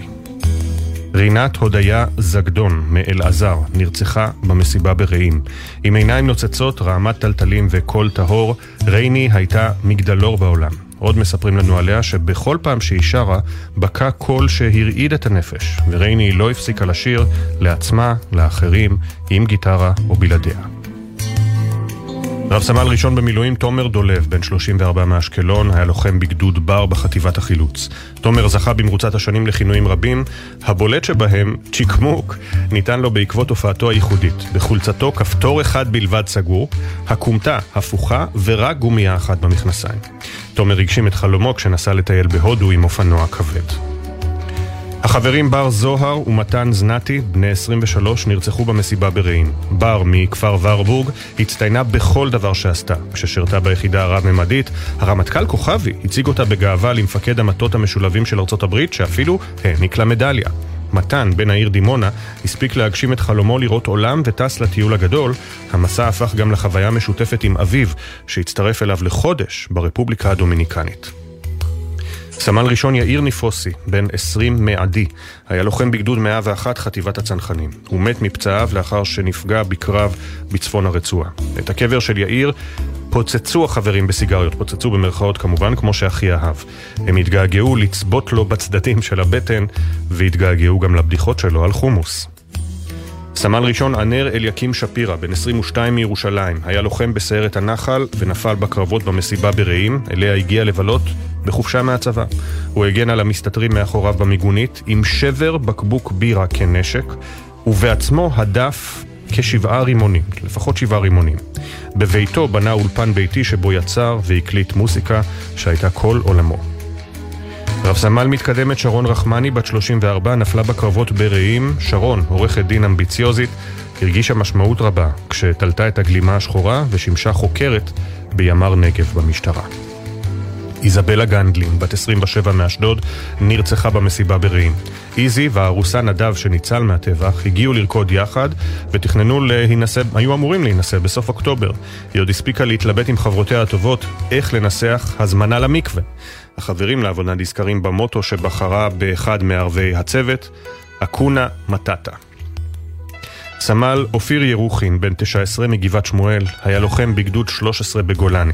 אופיר חלם יותר מכל להיות מתופף בלהקה. אבשלום, אבשל הרן, נרצח בקיבוץ בארי. אבשל, אוהד הפועל באר שבע מושבע, הוביל את בית הדפוס בבארי ואת הקיבוץ להישגים כלכליים, ולא שכח למצוא זמן למועדון השיט שבו היה חבר. סמל שמעון לוגסי, בן 19 מעכו, היה לוחם איסוף בגדוד 414 שבחיל הגנת הגבולות, בוגר עמותת זיו נעורים, שם נכנס ללב המדריכים. הם נזכרים בפעם שבה הרפסודה שבנתה קבוצתו החלה להיסחף לחומות העיר העתיקה, שמעון רתם את הקבוצה ואת כוחו הפיזי לחתירה מאומצת, עד שחזרו לחוף מבטחים. החברים הטובים שלמה אלפסי ודדו צפיר מאשקלון נרצחו במסיבה ברעים. שלמה ודדו היו כמו שמשון ויובב, מספרת אחת החברות. דדו, בן 45, אהב מאוד אופנועי שטח וכל מה שקשור לאקסטרים, לעולם הטבע ולבעלי חיים. גם אחרי שהפך אבא בעצמו, נשאר קצת ילד. שלמה, בן 52, חי את החיים במלוא מובן המילה. הוא אהב לחגוג וניצל כל רגע לצד מסירותו למשפחה. סמל ראשון עידן רז, בן 20 מעין המפרץ, היה לוחם מגדוד 13 בגולני ונפל בשבת השחורה לאחר שסירב לנצל גימלים שקיבל. עידן, אוהד שרוף של הפועל תל אביב, תמיד עמד על שלו. בכיתה י"א הוצא מהשיעור כי התקומם נגד מורה שהאשימה ילד לשווא. במשרד החינוך ניסו לפסול את מבחן הבגרות שלו במתמטיקה, בו הבין ישר את אחת התשובות ושכח לפרט את הדרך, את הפתרון, אבל עידן העקשן הצליח להפוך את ההחלטה. אלינה פלחטי, בת 23 מבית שאן, נרצחה במסיבה ברעים. חודשים לפני מותה פרסמה סרטון על משמעות החיים, שהפך בדיעבד לצוואה שלה. בסרטון הכריזה, מגיע לי לחיות את החיים האלה ולשמוח כמו ילדה קטנה שיוצאת לגשם ורוקדת. סמל ראשון אור מלכה, בן 21 מעכו, שירת במערך תיאום פעולות הממשלה בשטחים. אור ובת זוגו כבר התכוננו לטיול הגדול והמתינו שישלים את שירותו הצבאי ושהיא תסיים ללמוד. הם חלמו להקים בית משותף. יצחק בלטי נרצח במתקפה על עירו אופקים. יצחק היה טוב בהכל, מידע כללי ומתמטיקה עד לאומנויות לחימה, תפירה, בישול, אפילו הכביסות של יצחק היו יוצאות הכי טוב בעולם. הוא הקפיד ללבוש רק חולצות מגועצות, וכל התארגנות בבוקר לקחה לו לפחות שעתיים. סמל ליאור סימינוביץ', בן 19 מהרצליה, היה לוחם בגדוד צבר בחטיבת גבעתי ונפל בצפון הרצועה. ליאור היה ילד חכם וביישן. מורתו בתיכון לפיתוח אה, יישומונים, אפליקציות, מספרת שליאור אמנם היה מופנם, אך ממש לא חנון מחשבים. הלימודים היו פשוט עוד דבר שעשה טוב, כמו הרבה דברים אחרים. לא היה גאה ממנו לחבוש את הכומתה הסגולה. הילה קיילין, בת 41 ממזכרת בתיה, נרצחה במסיבה ברעים. הילה היטיבה לתמצת את חייה במשפט שפרסמה ברשתות. זכרו לאהוב את החיים עם ימי השמש, הימים המעוננים וסופות הרעמים. זה החיים ויש ליהנות מהם מכל רגע. סגן יובל יפה, בן 21 מצופית, היה מפקד מחלקה בגדוד 196, הוצבע צער מגולן. יובל אהד את ליברפול, וכשנסע עם אחיו לצפות במשחק הקבוצה, השניים עמדו על פח זבל ליד אצטדיון אנפילד כדי לראות את אוטובוס הקבוצה חולף על פניהם. ליאור אסולין, בן 43, נרצח במסיבה ברעים, כדורגלן העבר, קרע רשתות כחלוץ מוכשר. הוא ידע ימים לא פשוטים, אבל הצליח לחזור לתלם. היה אבא למופת, והקפיד אה, לחבק את ילדיו ולטפל בהם בכפפות של משי, לקפל כביסה ולבשל למשפחה. שלושה מבני משפחת ערבה, אליקים, נרצחו אה, בביתם בנחל עוז אחרי מסכת התעללויות אכזרית שהועברה בשידור ישיר בפייסבוק. דקלה ערבה בן זוגה נועם אליקים ובנה תומר ערבה. שתי בנותיו הקטנות של נועם, אלה ודפנה, נחטפו לעזה. לדקלה הייתה חשובה מאוד המסורת המשפחתית, היא לקחה על עצמה לשחזר את הבישולים שעליהם גדלה כילדה, ובראש השנה האחרון התייצבה עם זוג פשטידות חמות, כמו שסבתא אהובה, זיכרונה לברכה, נהגה להכין. נועם היה בן אדם של מעשים, בכל חודש תרם למשפחות נזקקות, אבל הקפיד שאף אחד, אף אחד לא ידע על מעשה הצדקה שלו. על תומר, בן 17, מספרים שהיה ילד מלך, מתאמן כמו משוגע בחדר הכושר ונחוש לבצע כל משימה. השמות, הפנים. הסיפורים המלאים יעלו בהמשך לעמוד האינסטגרם והפייסבוק של גלי צה"ל. נזכיר שבני משפחה וחברים יכולים לשלוח לנו סיפורים ותמונות, יכולים ומוזמנים לשלוח לנו סיפורים ותמונות, לכתוב את המייל זיכרון שטרודל glz.co.il, זיכרון עם K.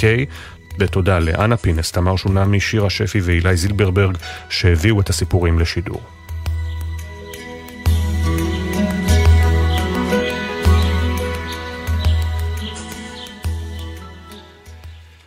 פינת הפרשנים שלנו הבוקר עם השאלה, השאלה כמובן במעבר חד, יחסי ישראל ומדינות ערב ביום שאחרי, גם, אחר, גם בעקבות הפסגה שהייתה בשבת בריאד. ושננעלה ללא הודעת גינוי לישראל וללא הודעה על ניתוק אה, קשרים של מדינות שמקיימות איתה קשרים. מצד שני, כן, אה, דברים קשים שאמר שם יורש היצר הסעודי המארח על אה, מדינת ישראל ועל הכינה את מה שהיא עושה ברצועה פשעי מלחמה. איתנו הדוקטור מיכל יערי, מומחית למדינות המפרץ הערביות, אוניברסיטת בן גוריון והאוניברסיטה הפתוחה. שלום לך, בוקר טוב. בוקר טוב, אפי. והדוקטור אלון ליאל, לשעבר מנכ"ל משרד החוץ, שלום לך, בוקר טוב. בוקר טוב. אה, דוקטור מיכל יערי, קודם כל על המארח מוחמד בן סלמן וכיצד התרשמת מהתנהלותו ביום שבת? מצד אחד מקבל את נשיא איראן לוועידה הזו, מצד שני כנראה הוא זה שמונע מן הסתם מאחורי הקלעים החלטה קשה יותר נגד ישראל בסיום הוועידה.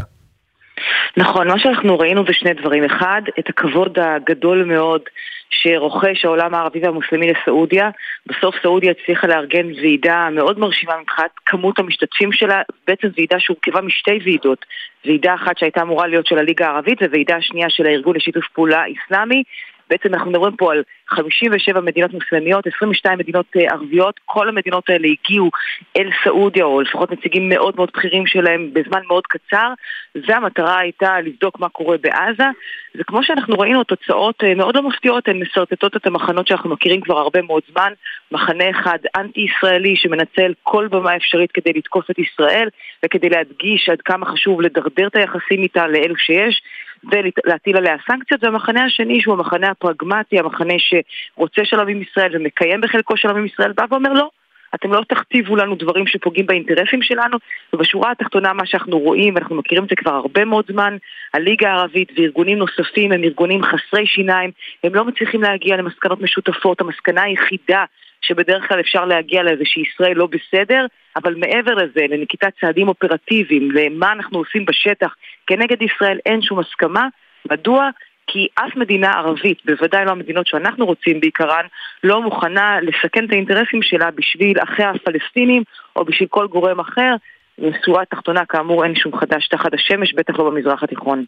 אה, אלון ליאל, כבר ב-7 באוקטובר, כשהיה ברור שמתקפת הנגד של ישראל תהיה קשה ועוצמתית, אני מניח שאנשי משרד החוץ, הדיפלומטים הוותיקים, ככה אמרו לעצמם, טוב, נספור את הימים עד שירדן, מצרים יחזירו את השגרירים שלהם. ירדן אכן הודיעה על הצעד הזה. אה, בינתיים אבל, אה, הן בעיקר מודאגות, המדינות השכנות קרובות ביותר לנו עם הסכמי השלום, ירדן ומצרים, אני מניח, מהזדעזעות של המשטרים. הדברים שלהם. אה, כן, אני אה, מסתכל על התמונה הכוללת ואני חושב שיכול להיות חדש תחת השמש. אה, אולי עדיין אין התמוטטות, חוץ מטורקיה אולי, שעברה מחנה לנגד עינינו. אני חושש שההכרזה, החשיבה, על סילוק החמאס, או איך שנקרא לזה, אה, קוראים לזה פה השמדת החמאס, היא לא מטרת העל. מטרת העל היא סילוק החמאס בצורה שתאפשר לנו לחיות בביטחון באזור, באזור המזרח התיכון. אני כבר לא אומר בביטחון ושלום, כי אני לא יודע אם אפשר לחשוב על שלום, אבל אם אנחנו נסלק את החמאס בצורה שתעורר את האמוציות במחנה הערבי והמוסלמי בצורה כזאת ש, שלא נוכל להמשיך אה, לשרוד פה בביטחון, אה, הפסדנו את המערכה הגדולה יותר. אני, אני חושב שמחכה לנו פה גנרל חדש שנכנס עכשיו למערכה, גנרל החורף. כשהזזנו, אני לא יודע אם זה יותר ממיליון, לא, אין לי את הנתון של כמה עקורים כבר יש שם, אבל זה הרבה מאוד, שעליהם יורד הגשם בלי אוהלים כבר בשבועות הקרובים, כשבכל המזרח התיכון כבר יש טלוויזיות, זה לא 73, בטח לא 67, ו- ו- וחלק כבר יש אינטרנט, המזרח התיכון, העולם הערבי לא יעמוד בתמונות האלה מבחינת היחס שלו לישראל. אני חושב שאם המלחמה הזאת תתארך, אם אנחנו לא נסיים אותה תוך שבועיים, שלושה, ולא נמצא פתרון, ואי אפשר למצוא פתרון לעקורים האלה תוך שבועיים, שלושה, אה, יהיה פה הרבה חדש תחת השמש. מאיזו בחינה? מבחינת הרעה הדרמטית ביחסים עם אה, מדינות ערב של ישראל? כן. כמובן ששתי מדינות המפתח זה מצרים וירדן. אה, אם מצרים, באחת מהן יש קריסה, זה משנה את כל מצבנו באזור. אי אפשר לבנות על האמירויות ועל התקוות מסעודיה, מצרים וירדן, אלה העוגנים החשובים. אני חושב שבינתיים הנזק המדיני הכי גדול שנגרם לנו זאת התבטאות הנכבה 2023. אם אנחנו משדרים ושידרנו על ידי שר, השר דיכטר, על ידי השר דיכטר, שמה שרואים, שאלה שמרימים עכשיו ידיים ויורדים עם דגלים לבנים דרומה, לא יחזרו יותר לבתים שלהם, אה, ונכונים לאסון, נכבה זה אסון, השידור הזה הוא אסון מדיני, הוא פיגוע מדיני. ו- ואם אנחנו נמשיך ככה, אני חושב שגם ההתבטאות של נתניהו, שאנחנו נשלוט ביטחונית ושהרשות לא תיכנס אפילו אזרחית לרצועת עזה, זה גם סוג של אה, פיגוע מדיני מבחינת העתיד שלנו באזור. ולכן אני, גם אם השמש עוד לא, או, עוד לא אה, התמוטטה, או בוא נגיד ככה, אה, אני מאוד מודאג לגבי העתיד אם המלחמה הזאת תארך עוד שבועות ובטח חודשים. מה התפקיד של אה, קטאר, דוקטור מיכל יערי? אנחנו יודעים שהרי יש קשרים לישראל אה, עם קטאר לא רשמיים, אפילו אישרו לאוהדים, אוהדי כדורגל ישראלים לפני עשרה חודשים להגיע למונדיאל שם, לגביע העולם בכדורגל, והם משדרים לעולם שהם פועלים הם המתווך החשוב ביותר מול חמאס בעסקת החטופים, אם תהיה מתישהו, אבל מה קורה איתם מול ישראל מאחורי הקלעים להערכתך? קודם כל, אלון אה, מכיר את זה אפילו טוב ממני. קטאר הייתה המדינה המפרצית הראשונה שאפשרה לישראל להקים קונסוליה, אז קראו לזה הנציגות המסחרית, אה, וישראל בעצם שלחה את נציגיה לשבת בדוחה, דרך אגב זאת הייתה תקופה פחות טובה ביחסים בין שתי המדינות, אבל קטאר לאורך השנים, מאמצע שנות ה-90 ואילך, שידרה לישראל, אנחנו רוצים קשרים איתך, כמובן בהינתן תנאים מסוימים, למשל אה, נכונות שלך לפעול למען הסכם שלום בין ישראל לפלסטינים והקמת מדינה פלסטינית, ויחד עם זאת היא אה, קרצה כל הזמן לעולם הערבי ואמרה אנחנו גם איתכם, זאת אומרת לא נטשנו אתכם. וקטאר יודעת לנהל מדיניות חוץ שבעיניי היא מאוד מאוד מרשימה. מצד אחד היא מנהלת קשרים עם מדינות ש... מדינות וארגונים שישראל רואה בהם כארגונים עוינים, אה, חמאס, האחים המוסלמים וגם מדינות כמו איראן, ומצד שני היא יודעת איך לחשק את הצד השני הפרגמטי, המתון, כמו ארצות הברית וישראל, וככה בעצם לנהל קשרים עם שתיהן בו זמנית. איך היא מחשקת אותם?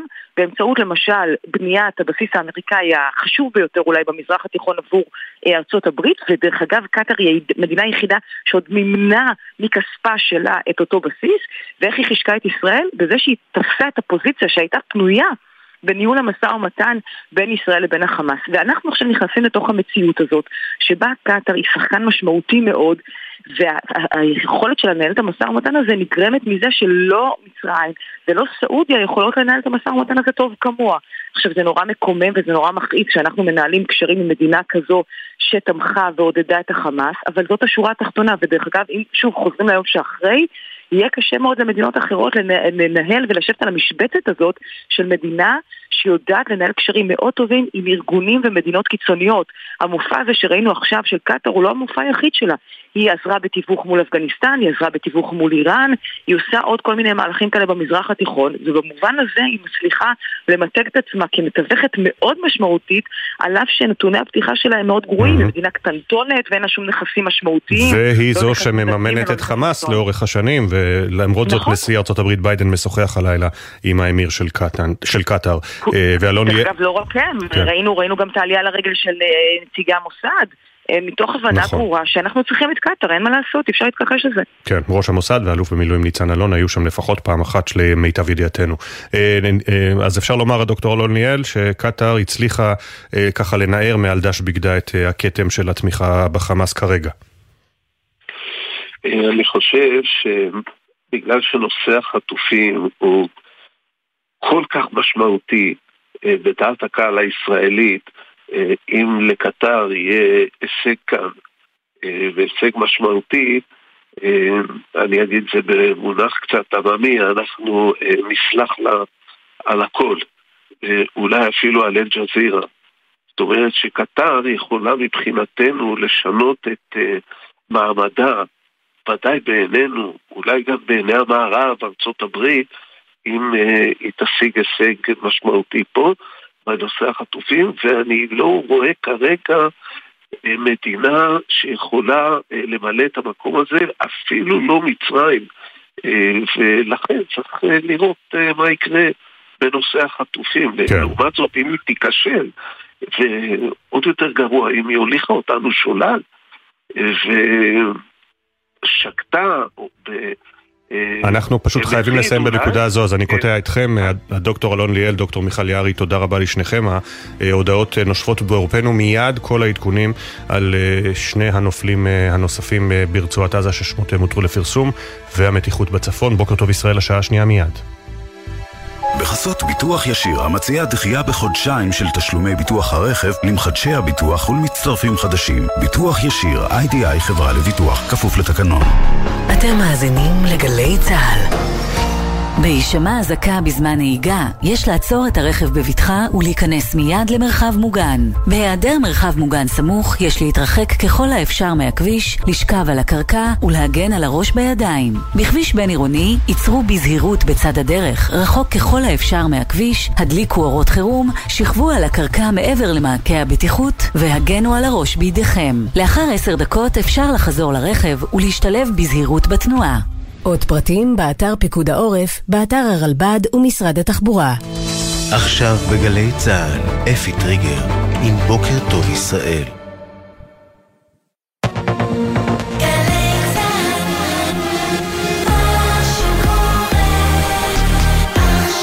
שבע בגלי צה"ל. הטפטוף מאיים להפוך למבול. לצה"ל יש תוכניות פעולה לשינוי המצב הביטחוני בצפון. יממה קשה של לחימה בצפון עם לפחות 18 פצועים, צה"ל תקף בתגובה חוליות מחבלים בדרום לבנון, נהיה עם הדיווחים והפרשנויות ונשוחח עם האלוף במילואים גרשון הכהן, לשעבר מפקד הגיס הצפוני. 239 חטופים עדיין לא בבית. על אף הדיווחים בקשר להתקרבות של עסקת חטופים, המשפחות מתוסכלות מהתמשכות התהליך, ננסה להבין איפה עומדת העסקה, ונדבר עם גיל דיקמן ששתי בנות משפחתו לא נחטפו, ואמש היה בפגישה עם שר הביטחון גלנט. גם נשמע את המשפחות שגורל יקיריהן עדיין לא ידוע להם. אנחנו לא יודעים אם היא נרצחה או אם היא חטופה, אנחנו פשוט אבודים. שיר למען החטופים.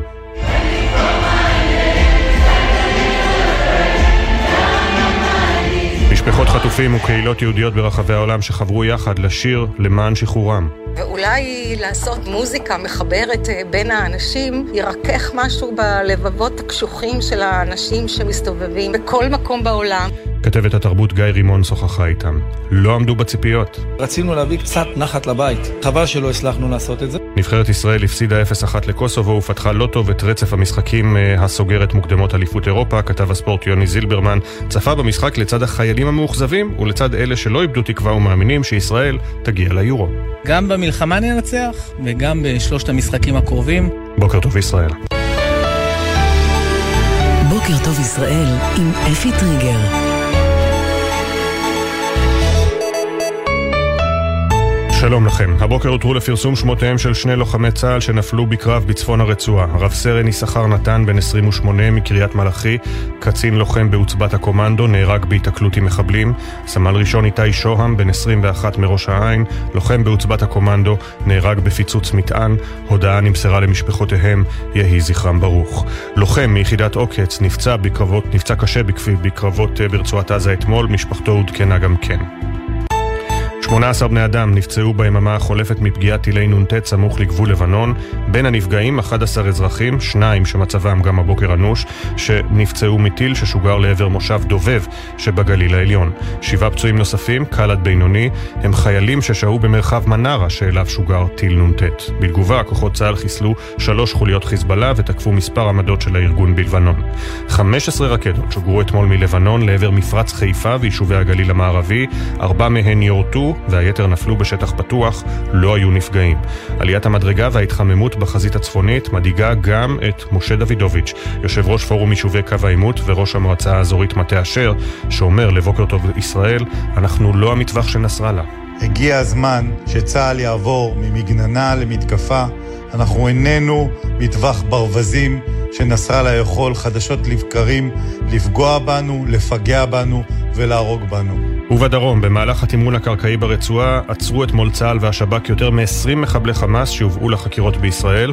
לראשונה מתחילת המלחמה, כוחות צה"ל הגיעו אתמול לפנות בוקר לבית החולים שיפא ברצועה, והניחו מחוצה לו מכלים עם 300 ליטר סולר, שנועד לשמש למטרות רפואיות דחופות. לצה"ל הגיעו עדויות שלפיהן גורמים בחמאס מנעו מראשי בית החולים שיפא לקבל את הדלק ולהשתמש בו. העלות הכוללת של המלחמה בחודש הראשון עומדת על כמעט 15 מיליארד שקל. כך עולה מניתוח שערכה התאחדות התעשיינים והגיע לידי כתבנו לענייני כלכלה ישראל פישר. הניתוח מתייחס לפגיעה בפעילות המשק בשל היעדר עובדים ממקומות העבודה, מאחר שאלה נדרשו להתייצב למילואים, פונו מבתיהם או נותרו בבתים בשל סגירת מוסדות החינוך. לפי התאחדות התעשיינים, בשבוע הראשון והשני של המלחמה נעדרו ממקומות העבודה יותר ממיליון עובדים. בשבוע הרביעי ירד המספר ל-750 אלף. חלק גדול מהם לא זכאי לפיצוי על ההיעדרות, גם במסגרת מתווה הפיצויים למשק שאושר בשבוע שעבר. שני לוחמי חטיבה 551, חטיבת המילואים של הקומנדו, שנפלו בקרבות ברצועה בסוף השבוע, יובאו היום למנוחת עולמים. רב סמל ראשון במילואים סרגי שמרקין, בן ה-32 מקריית שמונה, התאמן ב-12 בצהריים בבית העלמין הצבאי בעיר. הלווייתו של רב סמל ראשון במילואים, מתן מאיר, בן 38 מאודם, תתקיים ב-12 בצהריים בבית העלמין האזרחי בקיבוץ אודם. אתמול הובאו למנוחת עולמים שישה חללי צה"ל. בחלקה הצבאית בהר הרצל התקיימו בהפרש של כמה שעות הלוויותיהם של ארבעה מלוחמי צה"ל שנפלו בקרבות בעזה, רב סרן במילואים משה ידידיה לייטר מעין צורים, רב סמל ראשון במילואים נתי הרוש מירושלים, סמל ראשון יונתן יצחק סמו מכרמי צור, ורב סמל מתקדם במילואים ומנהל תיכון פלך לבנים בירושלים יוסי הרשקוביץ, זכרם לברכה. אלפים ליוו אמש את יוסי בדרכו האחרונה, בנו בארי ספד לו. ושכך אתה לעולם, אתה תלווה אותי כל יום. אני אוהב אותך, אבא. עכשיו קשה לי להיות חזק, ואני צריך אותך. בבית העלמין בכפר סבא התקיימה הלווייתה של סמלת רוני אשל, זיכרונה לברכה, בת התשע עשרה מצור יצחק, ששירתה כתצפיתנית במוצב נחל עוז ונפלה בשבעה באוקטובר. ובבית העלמין בקיבוץ גניגר הובא למנוחות סמל ראשון גלעד רוזנבליט, זיכרונו לברכה, חובש קרבי בחטיבת גבעתי, שנפל בצפון הרצועה. יהי זכר הנופלים ברוך. עכשיו גלגלצ והתחזית. בחסות ביטוח ישיר, המציע דחייה בחודשיים של תשלומי ביטוח הרכב למחדשי הביטוח ולמצטרפים חדשים. ביטוח ישיר, איי-די-איי חברה לביטוח, כפוף לתקנון. כביש 6 דרומה, עמוס ממחלף עירון עד מחלף בקה בגלל משאית שעולה באש. מזג האוויר מעונן חלקית, עדיין ייתכן גשם מקומי ברובו קל, והטמפרטורות תוספנה להיות גבוהות מהרגיל לעונה. בוקר טוב ישראל עם אפי טריגר.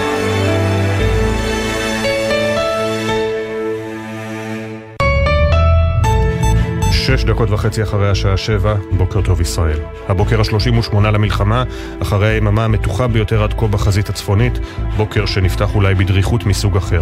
שתי פגיעות של טילי נ"ט, 18 פצועים, 15 שיגורים לקריות, ואלפי תושבים שכמהים לראות את ישראל ביורו באירופה. אבל קודם, כמהים לשוב לבתיהם ולהרגיש בהם בטוחים. בינתיים הפוליטיקאים אומרים שזה לא הזמן לפוליטיקה, אבל מדי פעם מזכירים לנו במכוון או במקרה שמייצגים מגזר מסוים. האויב לא מבדיל בינינו ולא פוסח. שישה חללי צה"ל הובאו אתמול למנוחות, בהן רוני אשל, זיכרונה לברכה, ששירתה כתצפיתנית במוצב נחל עוז, ובמשך יותר מחודש הייתה נעדרת. סיכום היממה האחרונה בקולות. הציבור שלי עכשיו ברובו, בסדר, נמצא עכשיו במילואים, בצפון ובדרום ובעזה, בערך באחוזים הרבה יותר גדולים משרוב מצביעי המפלגות האחרות. טיל נגד טנקים ששוגר מלבנון לעבר היישוב דובב שבגליל העליון פגע ברכבים אזרחיים והביא לפציעתם של שישה גברים, בהם גם פצוע אנוש בעת שביצעו עבודות תשתית במסגרת תפקידם בחברת החשמל. אזרחי לבנון ישלמו את המחיר של ההפקרות הזאת ושל ההחלטה של חיזבאללה להיות מגן דאעש. לצה"ל יש תוכניות פעולה לשינוי המצב הביטחוני בצפון. עכשיו תהיי מוקפת בחברות היקרות והאהובות שלך מהבסיס. נחל עוז זה הבית. כל מי שלי הנחמה היחידה שלי שהספקתי להגיד לך באותו בוקר ארור שאני אוהבת אותך. Did people ask Franklin Roosevelt after Pearl Harbor that question? Did people ask George Bush after the surprise attack of, of November 11th? Look, it's a question that needs to be asked. And, and I've said we're going to answer all these questions, including me. I'm going to be asked tough questions. זהו זה, שריקת הסיום, קוסובו מנצחת את ישראל 1-0. עדיין לא נגמרו הסיכויים להפיל ליורו, אבל עכשיו זה הולך להיות מאוד מאוד קשה. נקווה שבעוד קצת יותר משבוע יהיה באמת חיוך גדול בכל עם ישראל.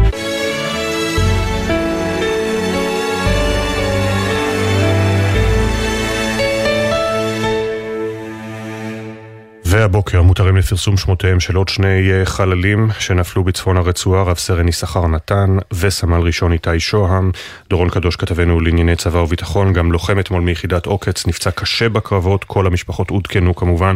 אנחנו פותחים איתך דורון. נכון אפי, אז אה, הבוקר הותרו לפרסום פרטיהם של עוד שני חללי צה"ל שמתאספים למניין החללים.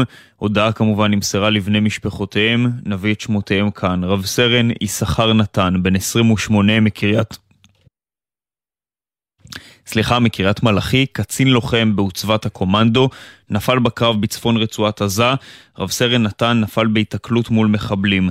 סמל ראשון איתי שוהם, בן 21 מראש העין, גם, גם הוא לוחם בעוצבת הקומנדו, שנפל בקרב בצפון רצועת עזה, הוא נהרג מפיצוץ מטען, בכך אפי עלה ל-45 מניין חללי צה"ל מאז תחילתו של התמרון הקרקעי בעזה, ובנוסף לשניהם נפצע באורח קשה אתמול, גם לוחם מיחידת עוקץ. ודורון, אחרי יממה לא שקטה אתמול בגבול הצפון, צה"ל חיסל שלוש חוליות אה, חיזבאללה ותקף כמה מטרות בלבנון, בהן מתחם צבאי ובו מחסן אמצעי לחימה ותשתית צבאית. נכון, אירועי היממה האחרונה בגבול לבנון היו ללא ספק החמורים והקשים ביותר מתחילת המלחמה.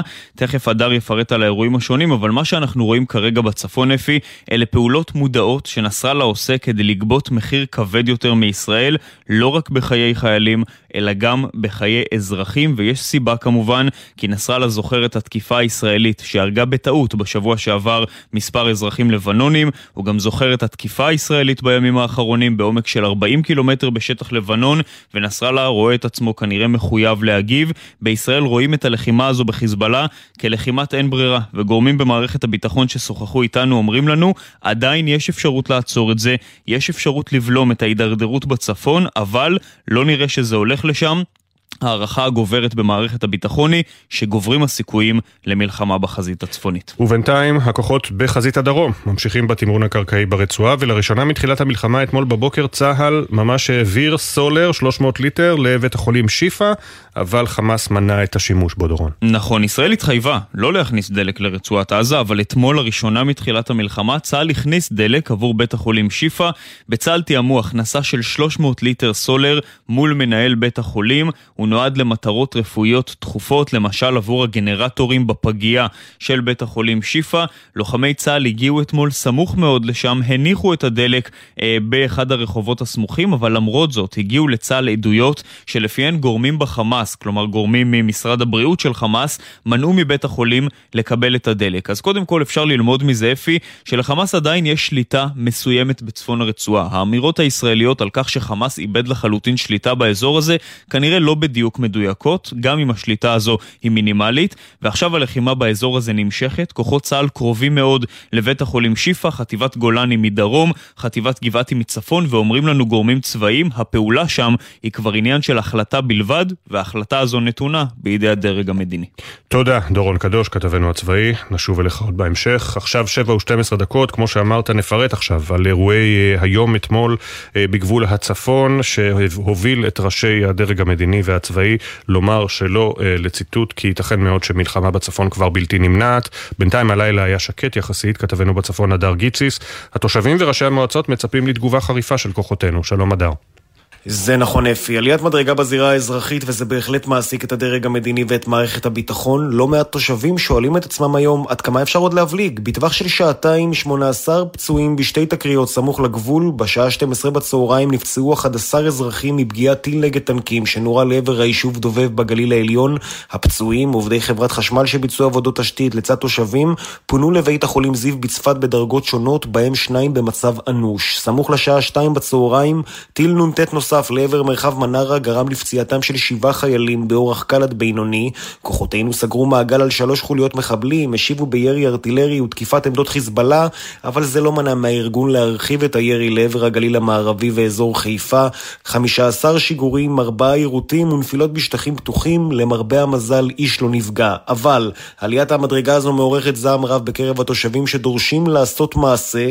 אליהם מצטרפים גם ראשי מועצות בצפון, בהם גיורא זלץ, ראש המועצה האזורית גליל עליון, ומשה דוידוביץ', יושב ראש פורום קו העימות וראש מועצת מטה אשר. הנה דברים שהם אמרו לגלי צה"ל בזה אחר זה. אם מדינת ישראל לא תשים לעצמה כמטרה לעשות שינוי מציאות כאן, בגבול הצפון, תושבים לא יחזרו לכאן. נקודה. הגיע הזמן שצה"ל יעבור ממגננה למתקפה. תושבי הצפון אינם שק החבטות של נסראללה וחבר מרעיו. אנחנו איננו מטווח ברווזים שנסראללה יכול חדשות לבקרים לפגוע בנו, לפגע בנו ולהרוג בנו. כן, ובשלב הזה מתיחות ודריכות גבוהה בגזרה הצפונית. מצד אחד מצפים לתגובה משמעותית של צה"ל, ומנגד גם ערוכים להרחבת הירי מצד ארגון חיזבאללה. תודה, נדר גיציס כתבנו בצפון. מצטרף אלינו האלוף במילואים גרשון הכהן, לשעבר מפקד הגיס הצפוני. שלום לך, בוקר טוב. שלום לכולם, בוקר טוב. כאשר אנחנו שומעים את אה, הדברים אה, של משה דוידוביץ' ממטה אשר, אנחנו לא יכולים להיות המטווח של נסראללה, הברווזים במטווח של נסראללה. הוא מבטא את התסכול מן הסתם של הרבה מאוד תושבים באזור אה, העימות בצפון, אבל גם של הרבה מאוד, אני מניח, גם מפקדים בצה"ל שרוצים, אולי דוחקים, בואו ניתן תגובה אחת מוחצת לנסראללה כדי שיפסיק עם ההתגרויות האלה. מה עמדתך?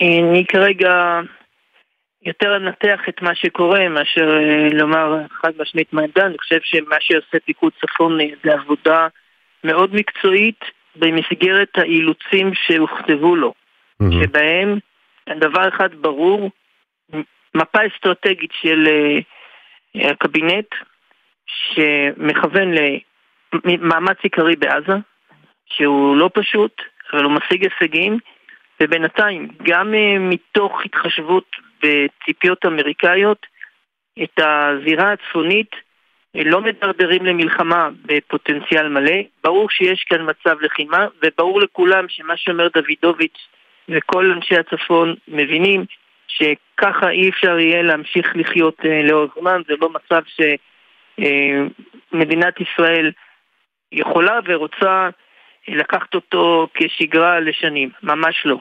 אבל בינתיים במצב הקיים אני חושב שפיקוד צפון עושה פעולה מבצעית נכונה, מקצועית, אה, יוצר במשוואה של המערכה, במגבלות שלה, אה, תגובות מאוד מדויקות ומשמעותיות על חיזבאללה. ואפילו נסראללה עצמו, לא שאנחנו מקשיבים לו, אבל בכל זאת הודה, שכש, אה, הודה בעובדה שצה"ל סוגר את המעגל מהרגע שנורה טיל נ"ט אה, במהירות עצומה שמפתיעה אותו ואת אה, חיזבאללה, בעצם הוא אמר בשבת בנאום שלו, כשאיש חיזבאללה יוצא לשגר טיל נ"ט, הוא יודע שזו מסיבת התאבדות שהוא לא יחזור ממנה חי. בהחלט יש פה פעולה מקצועית של צה"ל ויש לנו גם נפגעים ופצועים ומה שהיה אתמול בדובב זה באמת פגיעה קשה בין היתר גם באזרחים, שזה מחוץ לשיווי משקל שכביכול נוצר, שנלחמים אה, חיזבאללה מול צה"ל, והוא מנסה עד עכשיו לפגוע בעיקר במטרות צבאיות, ויש פה למידה מבצעית הדדית של שני הצדדים, עם פגיעה הדדית מאוד uh, מדויקת בכל מיני מרכיבי יסוד של הקו, אה, צה"ל לקח אה, לחיזבאללה מרכיבים בקו כמו עמדות תצפית ויכולות אחרות. אה, מה יהיה בהמשך? ברור לצה"ל שזה לא יכול להישאר ככה, לצה"ל יש תוכניות כמו שאמר דובר צה"ל ויש ביכולתו של צה"ל לשנות את המצב. אני יודע שאתה לא רוצה להביע את דעתך, אבל אם בסופו של דבר נישאר במצב שבו יש מלחמה בעזה ובאמת מחסלים, משמידים את תשתיות חמאס ואת שלטונו ברצועה, האם אתה חושב שזה יספק הרתעה מספקת לחיזבאללה ולכוח רדואן בצפון, או שלא אה, לא תהיה ברירה, אלא גם לייצר שם איזושהי, אה, אה, אולי לא מלחמה, אבל פעולה נרחבת כדי להרחיק אותם מהגבול? אה, אמר נסראללה שהכל פתוח. ובאמת אה, בעניין הזה, מה שזה אומר בצורה מאוד פשוטה, אסור שאנחנו נשלים עם זה שזה המצב שהולך להיות אה, סדר היום של זירת הצפון. אבל האם זה אומר בהכרח שכוחות רדואן, הקומנדו שנמצאים בחמש דקות עם מטולה ועל גבול שתולה, ייעלמו רק מתוך מלחמה? לא בהכרח. יכול להיות שמתוך עצמם, מתוך שיקולים שיש גם להם אינטרסים, גם האוכלוסייה בצד של חיזבאללה עזבה את הכפרים.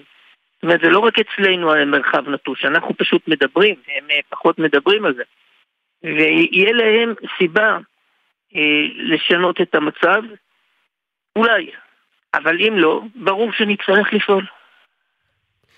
ועד כמה נסראללה מקבל פקודות, הוראות מאיראן, או שאתה חושב שדווקא הם מקשיבים לו ונותנים לו להחליט אה, האם הוא מחמם עוד יותר, עובר את הקו האדום?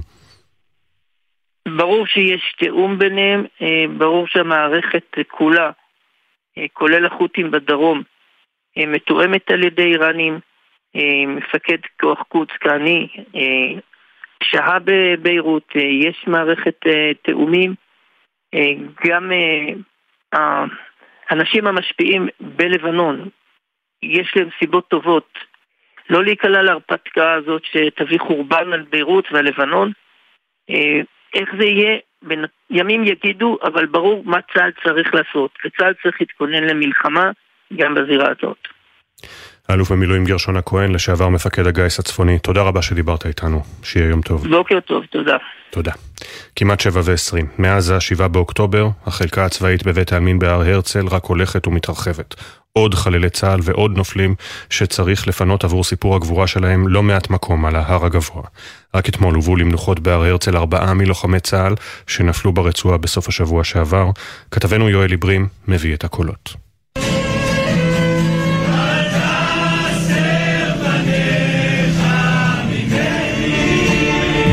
כינורות וגיטרות וקולו העדין של אהוד בנאי, ובא אמש למנוחת עולמים בהר הרצל יוסי הרשקוביץ, איש משפחה, מחנך דגול, מוזיקאי והמנהל הנערץ של תיכון פלך בנים בבירה.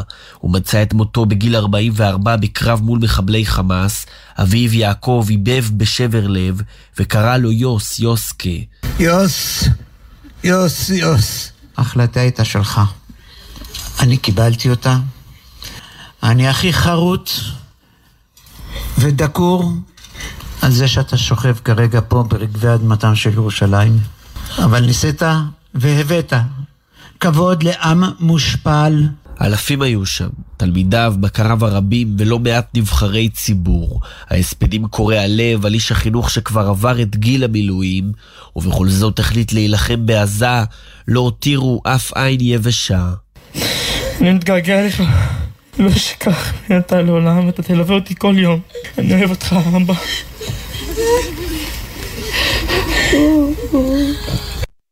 עכשיו קשה לי להיות חזק, ואני צריך אותך. אני גאה בך שבחרת להילחם, למרות שלא היית בגיל המילואים. החלקות הצבאיות בישראל מתרחבות מאז המלחמה, לוויה אחר לוויה. התצפיתנית רוני אשל שנרצחה במוצב בנחל עוז, הובאה אתמול למנוחות. בהר הרצל ספדה אשתו של רס"ן משה לייטר, בן ה-39, שכמעט סיים לימודי רפואה, ונהרג בעזה. כמעט 40 שנותיך, אהוב. שוות לפחות ל-80 של כל אדם אחר. שוש, כל כולך היית אור אחד גדול. עכשיו האור התפזר בעולם לאלפי רסיסים קטנים. תסתכלו מסביב, אלפי רסיסים קטנים.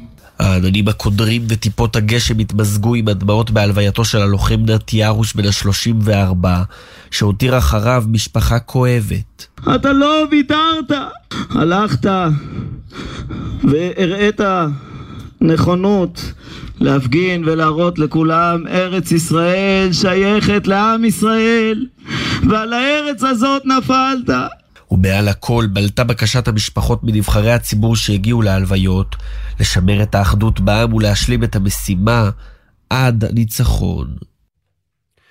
את נזקי המלחמה קשה לאמוד בפן האישי, אה, לא בביטחוני. ביום ה-38 ללחימה נראה כבר מתחילים לאמוד את הנזק הכלכלי.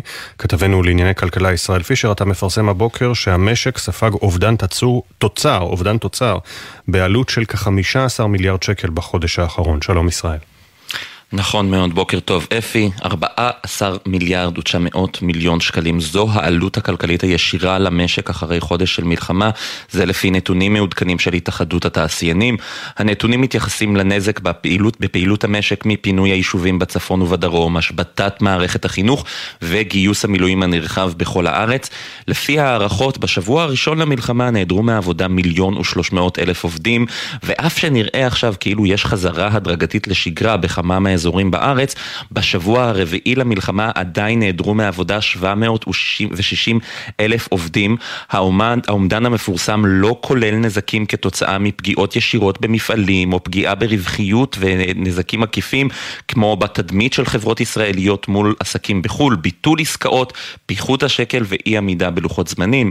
לפי דוקטור רון תומר, נשיא התאחדות התעשיינים ויו"ר נשיאות המעסיקים והעסקים, כולם אמנם מדברים על הצורך לתמוך בעסקים, אך בפועל עסקים ועובדים רבים מופקרים ונכון להיום לא זכאים כלל לפיצויים או זכאים לפיצוי מגוחך בלבד על הנזק שנגרם להם, הוא צודק בחלק מהדברים, ובתוך כך היום תתכנס ועדת הכספים לאישור הרחבת מתווה הפיצויים ל-40 קילומטרים מרצועת עזה, כולל אשדוד ובאר שבע, כולל יישובי רמת הגולן ואזורים נוספים בקו העימות בצפון כמו כפר ורדים.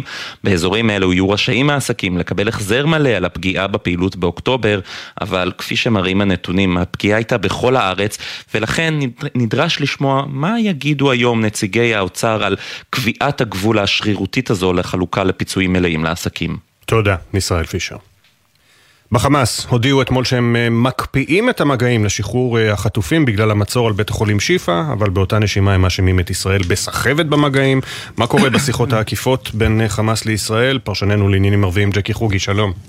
שלום אפי, בוקר טוב. נכון, אנחנו אמרנו בתחילת המערכה שזה יהיה משא ומתן לא פשוט. ישראל מותחת את העצבים של הצד השני ומושכת את הימים כדי להרוויח כמה שיותר זמן, כי בהסדר היא נדרשת לתת הפוגה בקרבות, מה שהיא לא מתלהבת לתת, וגם הכנסת דלק. משום כך אתה רואה אתמול סימני עצבנות אצל חמאס, תלונות כלפי ישראל, כמו שאמרת, אפילו הודעה מצידם על הקפאת השיחות. גורם בחמאס אומר לסוכנות רויטרס, אנחנו הקפאנו את המגעים בגלל מה שישראל עושה בבית החולים השיפי. השאיפה. למרות זאת, השיחות לא הוקפאו בפועל. תשמע את הקול הזה, חבר הלשכה המדינית שלהם, אוסאמה חמדאן. حتى اللحظة الذي يعرقل كل هذه الجهود عندما تقترب من نهايات لها هو الجانب الإسرائيلي ولذلك لا يمكن الحديث عن أي نتائج حتى اللحظة מה לם יוחסם אל-אמר בשקל עד עכשיו הוא אומר, מי שמשבש את כל המאמצים כל פעם שהשיחות מגיעות לסיכום זה הצד הישראלי. לכן אי אפשר לדבר על תוצאות כל עוד העניין לא מוכרע. הוא אומר את הדברים האלה לאלג'זירה. בשלב הזה מדובר על עסקה הומניטרית, לא חיילים. חמאס רוצים את כל האסירות הביטחוניות, יש כאלה 40, שפוטות לתקופות שונות, את כל בני הנוער העצורים, רובם על השלכת אבנים, יש 180, ורוצים דלק, ולזה יש להוסיף עוד דרישה, הפסקת אש. הפסקת אש כדי ליצור מתקפת הסברה גדולה בעיקר על המצב הנואש ברצועה, לעורר לחץ ציבורי על הבית הלבן. אם כל זה ייענה, הם מוכנים לשחרר אפי בין 80 ל-100 חטופים, בהם אזרחי ישראל וגם זרים שנחטפו. גורם שמעורב בשיחות אומר לנו, יש עוד סעיפים, מתנהל משא ומתן על כל סעיף וסעיף. הוא הוסיף שהעסקה הזו בסיכוי גבוה לצאת לפועל, אבל זה עשוי לקחת עוד זמן. תודה, ג'קי. תודה לך. ובחזרה לצד שלנו במשא ומתן, ראש הממשלה נתניהו התראיין אתמול שוב לרשתות הזרות ואמר שיש משא ומתן לשחרור החטופים ושמאז הכניסה הקרקעית ישראל מזהה התקדמות דווקא במגעים. כתבנו המדיני יניר קוזין, איפה אנחנו עומדים uh, כעת? שלום יניר. ש... שלום, שלום אפי, כן, אז uh, בהמשך של הדברים של uh, ג'קי, אנחנו לכאורה עומדים במצב שבו אנחנו קרובים uh, להסדר, קרובים לעסקה, כך אומרים גם בצד הישראלי, אבל נזהרים מאוד, וגם אנחנו נזהר מכיוון שאנחנו רואים כמה כל צעד אחד קדימה נתון למניפולציות של הצד השני, עם ניסיונות כביכול לעכב. כשאנחנו נמצאים כרגע בשלב הזה, זה השלב הקשה מלבד הסעיפים שג'קי דיבר עליהם, אנחנו יושבים גם מה שמכונה על השמות, על הרשימות. זה השלב הזה שבו עוברים על הרשימות של האסירות, על הרשימות של אותם בני נוער ואולי נוספים, כי בחמאס אמנם העבירו מסר שזה מה שהם רוצים בשלב הזה, אבל אתה לא יכול לדעת מתי הם יעלו את המחיר שלהם, ומן הצד השני הרשימות שלנו, של החטופים שלנו, מי כן ייכלל בתוך העסקה הזאת ומי יישאר בחוץ, כך שהמצב מאוד מאוד אה, עדין, כי כשהיינו כבר בסיטואציות, אתמול ראש הממשלה אה, נתניהו אמר בריאיון שלו ב-CNN שהיינו קרובים מאוד, או שלפחות היה נדמה כאילו אנחנו קרובים לאיזושהי אה, עסקה, לאיזשהו הסדר לפני הכניסה הקרקעית, וראינו שלא קרה שום דבר. הוא אומר, הפעם זה נראה יותר רציני, זה מתקדם. דדי ברנע, ראש המוסד, הוא אמון על הסיפור הזה, קופץ בין קטר לבין מצרים, אבל גם בבוקר הזה, לצערנו הרב, אנחנו לא יכולים לומר שיש הסדר. כן יש התקדמות לכך, לגבי הרשימות ומי נמצא בפנים, את זה נדע בהמשך. תודה, יניר. תודה.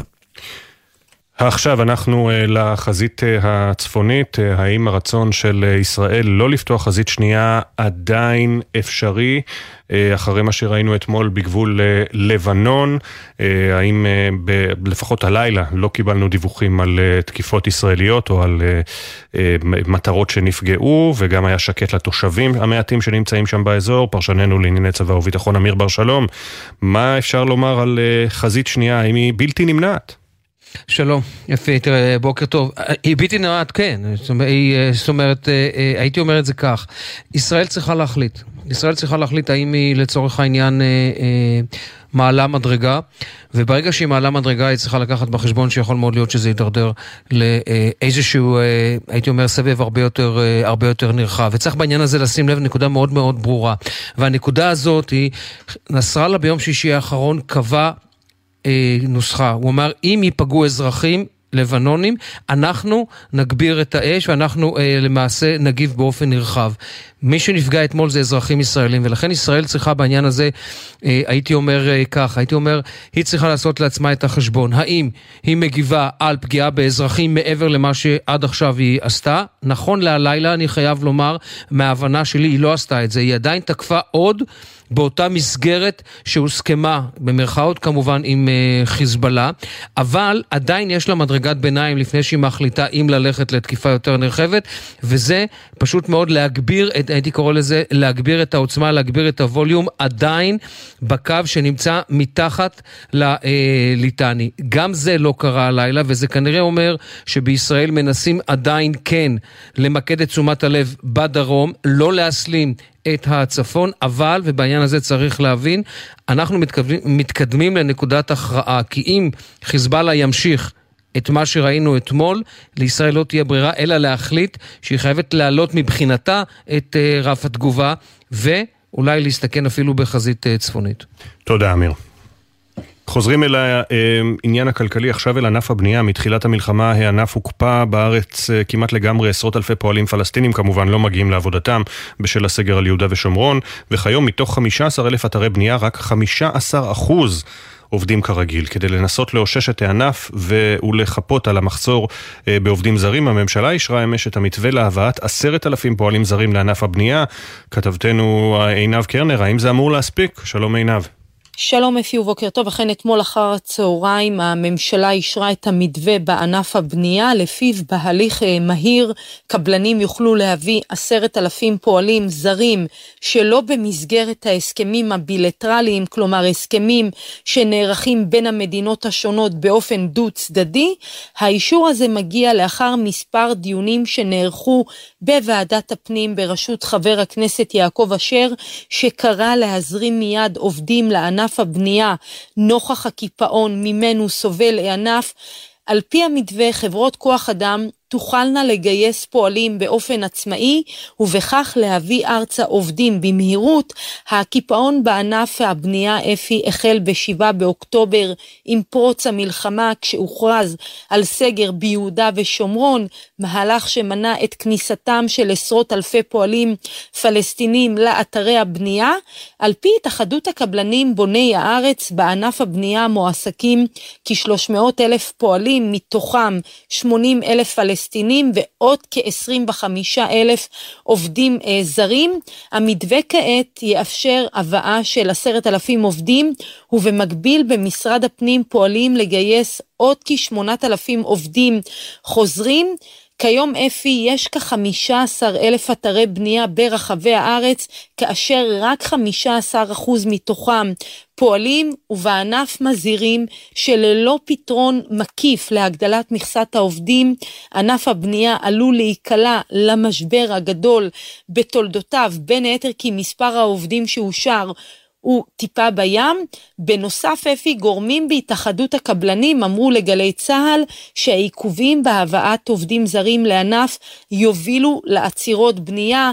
המשמעות המיידית היא ירידה בהיצע הדירות, ובהמשך גם עליית מחירי הדירות.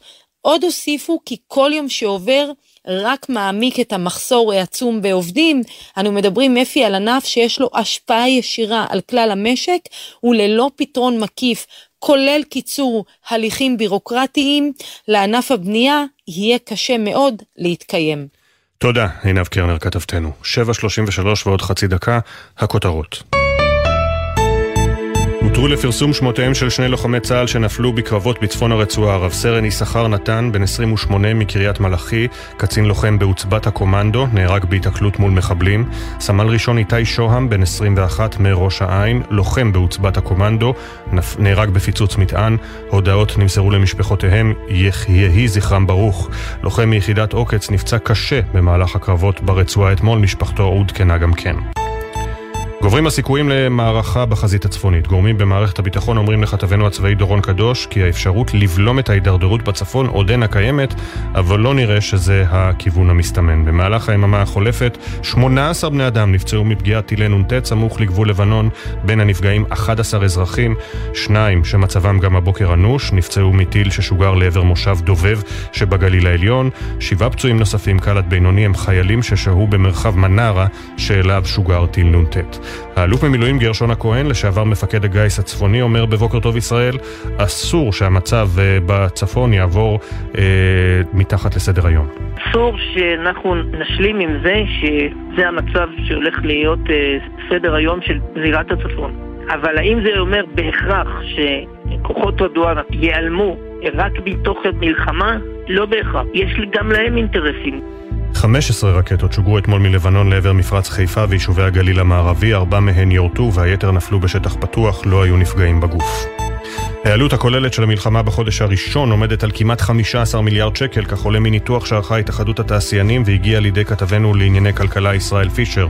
הניתוח מתייחס לפגיעה בפעילות המשק בשל היעדר עובדים ממקומות עבודה, מאחר שאלה נדרשו להתייצב למילואים, פונו מבתיהם או נותרו בבתים בגלל סגירת מוסדות החינוך. לפי התאחדות התעשיינים, בשבוע הראשון והשני של המלחמה נעדרו ממקומות העבודה יותר ממיליון עובדים, בשבוע הרביעי יותר מ-750 אלף.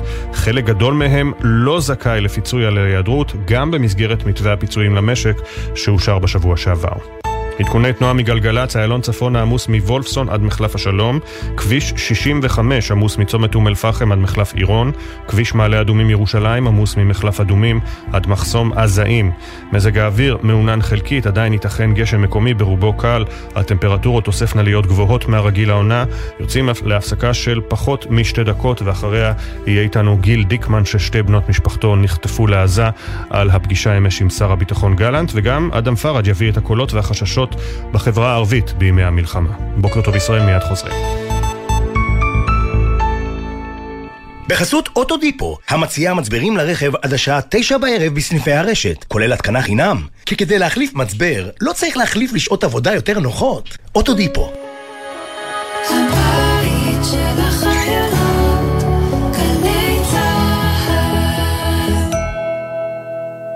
אוניברסיטת בר אילן הקימה למען הקהל הרחב קו חם לתמיכה רגשית. פסיכולוגים ועובדים סוציאליים כאן בשבילכם. חפשו בגוגל הקו החם בר אילן.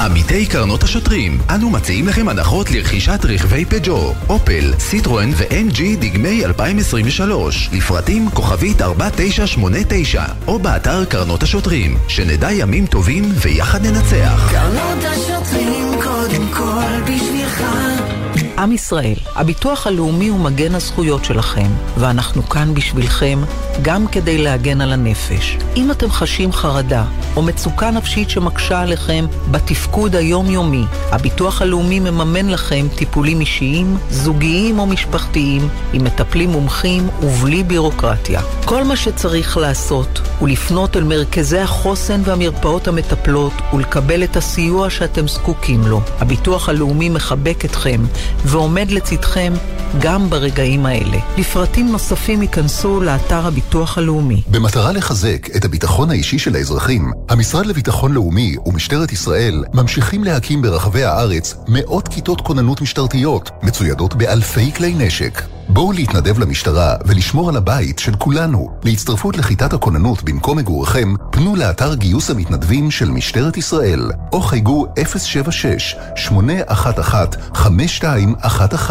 ישראל מתחמשת, שומרים על הבית. את הליך הגיוס מנהלת משטרת ישראל בהתאם לתנאי הסף שנקבעו. מגיש, המשרד לביטחון לאומי. עכשיו בגלי צה"ל, אפי טריגר, עם בוקר טוב ישראל. ובין האירועים שקרו ביממה האחרונה בחזית הצפון נורה מטח טילים בשעות הצהריים מדרום לבנון לעבר יישובי הגבול. כוחות צה"ל שהיו באזור מיהרו להגיב ולהשיב אש לעבר מקור הירי. הדס שטייף כתבתנו הייתה סמוך ללוחמי התותחנים בעת השיגורים, ובהפוגה רגעית שוחחה איתם על מחיאות הכפיים שהם מוחאים בין מטח למטח ועל השירים שהם שרים בין טיל לטיל. הנה כתבתה. האזעקות בצפון, ירי הנ"ט על מוצבים ועובדי חברת החשמל, גרם לצה"ל להחזיר אש. ירי התותחים הרעיד את יישובי הגבול. הירי היה כבד מאוד ונמשך זמן רב, עד ששקטו התותחים. בין מטח למטח נעמדו הלוחמים ומחאו כפיים. הם הסבירו. יש לנו, לעם ישראל יש בשורה לעולם. עם ישראל זה להעמיד טוב, והמחיית כפיים שלנו זה שיר שהוא סוללתי של כל הסוללה, קוראים לו קרבני אליך, מוזמנים לשים ביוטיוב, לעולם יהיה אדם ירא שמיים. קרבני אליך, וזה פצצה של שיר נותן קצב אש מטורף לכולם. האנרגיה וההתרגשות שלאחר הירי ממלאים את האוויר. תוך כדי שהם מנקים את התותחים וממתינים לפקודה הבאה, הם מוסיפים, מבלי להסגיר סודות צבאיים. ירינו למטרות שיורים עלינו אה, ולמטרות חיזבאללה, שידעו שלא מתעסקים עם צה"ל. זה הכוונה. בדיוק. עם ישראל חזק. צריך לראיין אותו. הכוח של עם ישראל בעורף, העורף חזק מאוד. לכן אנחנו יש את הכוח לפגזים ולכל הגזרות. היה להם חשוב להגיד שאצלם אין ימין, אין שמאל, אין פוליטיקה, הם עם אחד, צוות אחד, מלא רוח קרב, וגם הומור. פה אנחנו מאוחדים, חזק, חזק, חזק, ישנים ביחד באותו אוהל, וכולנו ביחד על אותה מטרה רוצים להוריד את הראש של נסראללה. חשוב היה להם לחזור ולהגיד. אנחנו מחזירים אש, אנחנו מחזיקים פה, מה שקרה בדרום לא יקרה בצפון, אנחנו מאפשרים לכוחות שבדרום להתמקד במשימה שלהם שם, תורמים למאמץ בשתי החזיתות בעצם. ההפוגה הסתיימה. שוב הודעה והכנה לירי המחודש. הקנים שהורדו קודם מתורמים מה לשוב, גבוה ככל האפשר, לפגוע בדיוק איפה שצריך, ורם התותחים מרעיד שוב את האוויר. שבע וארבעים, ועוד חצי דקה. שלושים ושמונה יום, בלי אות, קול או סימן חיים. משפחות הנעדרים חשות שכל יום בלי לדעת מה עלה בגורל יקיריהן הוא כמו שנה שלמה. יותר מחודש ושבוע של חוסר ודאות מוחלט על מצב הנעדרים, בין שתי ברירות שלא ניתן אפילו להעלות על הדעת. הן לא נותרו הרבה, משפחות בודדות שעדיין מחכות לבשורה כלשהי, טובה ככל שתהיה, רעה ככל שתהיה. נועה ברנס ואילי זילברברג שוחחו איתם.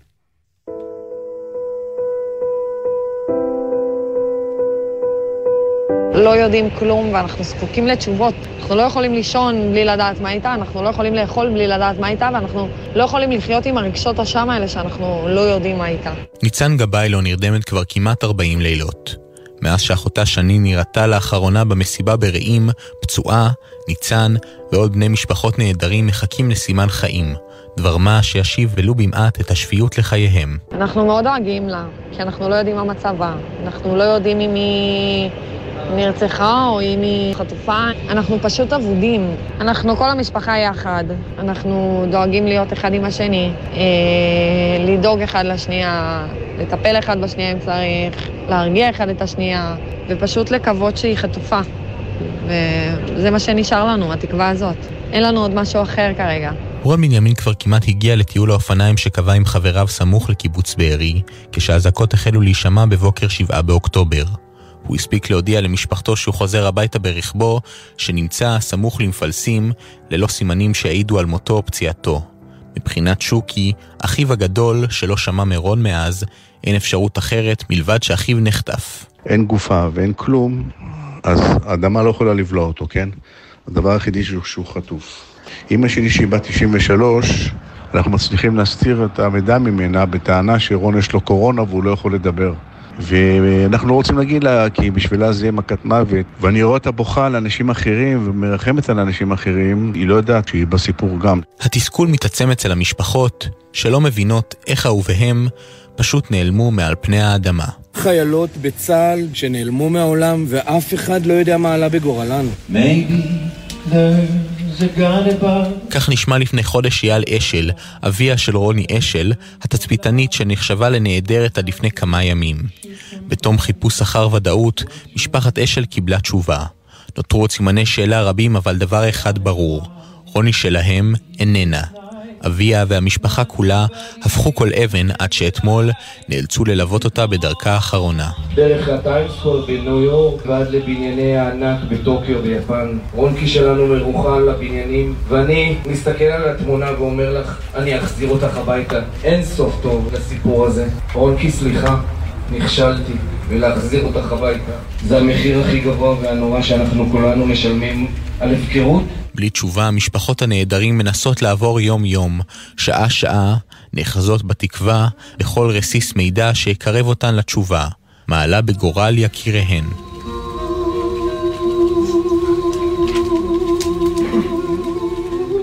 ואתמול אה, נציגים של משפחות החטופים והנעדרים נועדו עם אה, שר הביטחון יואב גלנט בפעם השלישית מאז אה, המלחמה. כתב גיל דיקמן לאחר הפגישה, סיימתי עכשיו פגישה עם שר הביטחון שלא הייתה קלה, היא אפילו הייתה קשה ורעה ועצובה, ובכל זאת יצאתי ממנה אופטימי. גיל דיקמן מצטרף אלינו כעת, שלום. שלום, בוקר טוב אפי. אתה קרוב משפחתן של כרמל גת וירדן רומן שחטופות בעזה. תסביר לנו, אה, ברשותך, מדוע יצאת אופטימי מהפגישה? אה, אז הייתי, זאת הייתה הפעם הראשונה שבה פגשתי בעצם את אה, שר הביטחון יואב גלנט. היו לו דברים לא פשוטים להגיד, ברור שהדבר הזה מורכב וברור שזה לא תלוי רק בנו, אבל אני חושב שהאסימון גדול מאוד נפל ב, בימים האחרונים בכל המערכות ובחברה הישראלית. יש קונצנזוס מאוד מאוד גדול שמדבר על זה שאין ניצחון ואין אפילו תחילתו של ניצחון בלי שהחטופים יהיו בבית. וכשאנחנו מדברים על חטופים אנחנו מדברים על כל החטופים. ולכן אני מאמין שברגע האמת אה, הלחץ שאנחנו מפעילים בתור המשפחות עובד, הוא משמעותי, והוא יעזור להחזיר את כולם הביתה, ולכן אנחנו מתכוונים להגביר אותו ולהיות עוד יותר חזקים, עוד יותר משמעותיים בימים הקרובים, כי אנחנו מבינים, זה עובד, זה משמעותי, וזאת באמת תהיה תמונת הניצחון. אבל מבחינת uh, משא ומתן, שמעתם אם יש התקדמות, יש משהו שאתה יכול לומר לנו כמובן במגבלות? אז את, את הדיווחים שאתה שומע ומשמיע בתקשורת גם אני שומע. יש כל מיני שמועות, אני למדתי לא להאמין יותר מדי הטרור הפסיכולוגי שחלקו מגיע מחמאס. אתה יודע, אה, קיבלתי לפני שבוע וחצי אס.אם.אס אה, מחמאס שאומר, אה, הצענו לממשלה שלכם עסקה והממשלה סירבה. אני לא קונה את הדברים האלה, וישראל צריכה לדעת להתמודד עם זה. ההתמודדות שלה תהיה, אגב, באמת, כשבאמת נראה את הבנות והבנים שלנו בבית. זאת הדרך, זה יהיה הרגע שבו אני באמת אהיה בטוח שכרמל וירדן אה, בדרך אלינו, ואז גם אנחנו, זאת תהיה ההתחלה של ה... שבה האופטימיות תקבל צורה ושהניצחון יתחיל ממש להתממש. אנחנו מבינים, וכולם מבינים היום, שזאת ה, ש, שזאת התמונה, התמונה שמדינת ישראל מחכה לה. כמובן. ואתה אומר שגם המנהיגים מבינים שזה חייב להיות חלק מאותו ניצחון ארטילאי בסוף המלחמה. אני חושב שכן, אני חושב שכשמסתכלים על מה שקורה היום בעזה ומנסים לדמיין איך נראית תמונה שבה ישראל יוצאת מנצחת מהאירוע הזה, זה ברור, אתה יודע, ב-7 באוקטובר הרי קרה האסון הכי גדול והאחריות היא ברור על מי, על מי נמצאת, לא צריך לחפש אשמים עכשיו. הפקירו פה 1,400 נרצחים ו-239 חטופות וחטופים. אני לא חושב שמישהו מעלה על הדעת שיש לממשלה עכשיו סמכות להקריב את האנשים האלה. אנשים, אה, אזרחים חלקם, חלקם חיילים, אנשים שעכשיו אפשר עדיין להציל אותם. אין למדינת ישראל ואין לאף מדינה, אין לאף ממשלה ולאף שר סמכות להקריב את האנשים האלה, והאסימון הזה נפל. וזה מה שאני הבנתי בשיחה האחרונה, וזה גם מה שהבנתי מאדם נוסף שהשתתף בשיחה ואמר לי, תמשיכו להפעיל לחץ.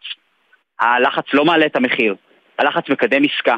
כל מה שאתם עושים משמעותי מאוד לזה שבסוף החטופות והחטופים יחזרו הביתה, וזאת באמת תמונת הניצחון, ואני חושב ש...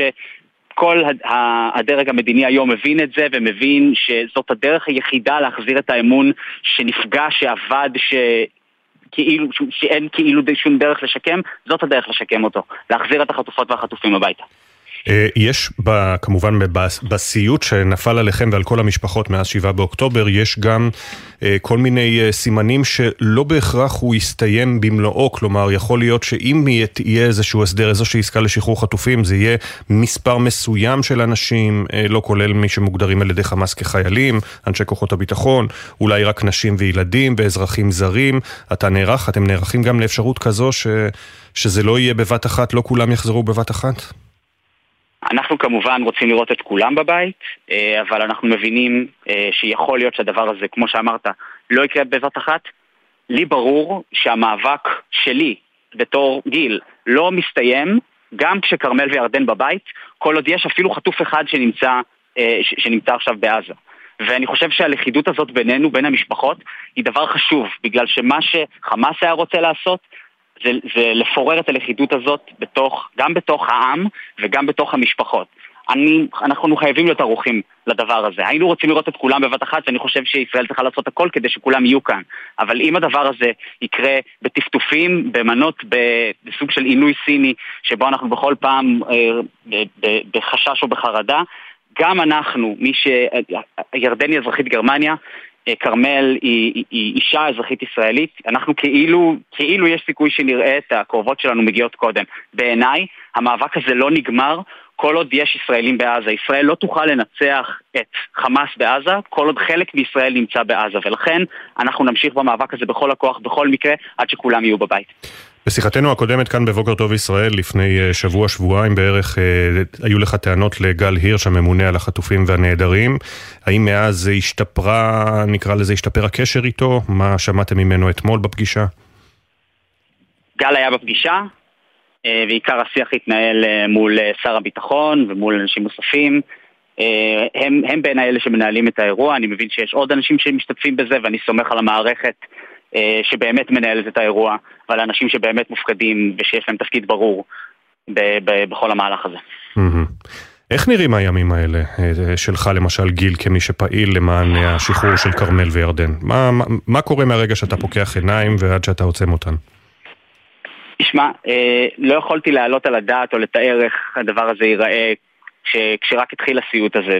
קודם כל זה, זה נפתח בסיוט עצום ב-7 באוקטובר כשלא הבנו מה קורה.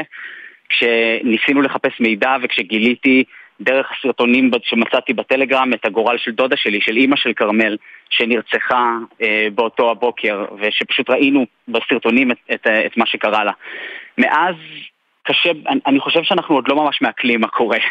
גם לא את, ה, את הפרידה מכנרת, אה, וגם לא את זה שכרמל וירדן שם. אנחנו קודם כל דואגים למי שנמצא כאן, לגפן הקטנה, שאלון אביה דואג לה בכל, לכל מה שצריך, לאחים הנפלאים של ירדן שבאמת מזיזים הרים mm-hmm. בגרמניה, בארצות הברית, ב- ב- בכל מקום, אה, מנסים לעשות הכל כדי שישמעו אותם, כדי שיראו אותם, כדי שתהיה להם השפעה, וזה גם מה שאני עושה באופן אה, עד כמה שאני יכול, מדבר בכל מקום, מגיע לכל מקום שבו אפשר ליצור השפעה, ולכן היה משהו כל כך מעודד בלשמוע אתמול את מה ששמענו, שלדבר הזה יש השפעה ושהיא השפעה חיובית. כן. ואני רוצה מכאן לחזק באמת את כל בני המשפחות, ואת כל מי שנמצא עכשיו בתוך הסיוט הזה, ואת כל מי שיש לו אפילו קרוב או מכר שנמצא עכשיו חטוף בעזה, עכשיו הזמן שלנו, אנחנו, ומה שאנחנו עושים עובד. כן. וגם כשהממשלה לפעמים מפקירה או מייאשת אותנו, אנחנו האזרחים הראינו שיש לנו כוח הרבה יותר ממה שידענו קודם. והדבר הזה עכשיו בא לידי ביטוי, והוא, והוא יהיה הניצחון הגדול ביותר, שכולם יחזרו הביתה.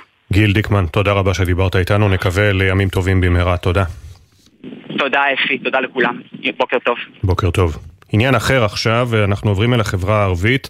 אה, רבים בחברה סבורים שהאזרחים הערבים אה, מקופחים כשידה של המשטרה קלה על ההדק בכל הנוגע למעצרים על תמיכה בטרור והסתה ברשתות החברתיות. הכתבה של אדם פראג'. הרשתות החברתיות הערביות שקטות יחסית למלחמות ומבצעי העבר. המעצרים בחברה הערבית בגין הסתה ותמיכה בטרור גורמות לאזרחי הארץ הערבים לנהוג באיפוק ולהימנע מהבעת דעה בפומבי. מקבולי נסאר טוענת המעצרים בחברה הערבית מובילה את התושבים למצב של דיכוי. אני חושבת שניסיונות ההשתקה האלה אה, ודיכוי חופש הביטוי הם ניסיונות הרתחה. אה, ניסיונות להביא את החברה הערבית למצב של תסכול, למצב של כעס, להכין את השטח לעימותים. ברשתות החברתיות רצים סרטונים רבים של מעצרים, בחלקם רואים את החשודים מבוהלים, מפוחדים ואפילו מתנגדים לטענות. כמו הסרטון שבו יסמין קדורה, תושבת נחף, שהוגש נגדה כתב אישום בגין תמיכה בטרור, שצעקה לשוטר שהקריא לה את ההאשמות, לא נכון, אני תמיד אומרת שישראל תנצח.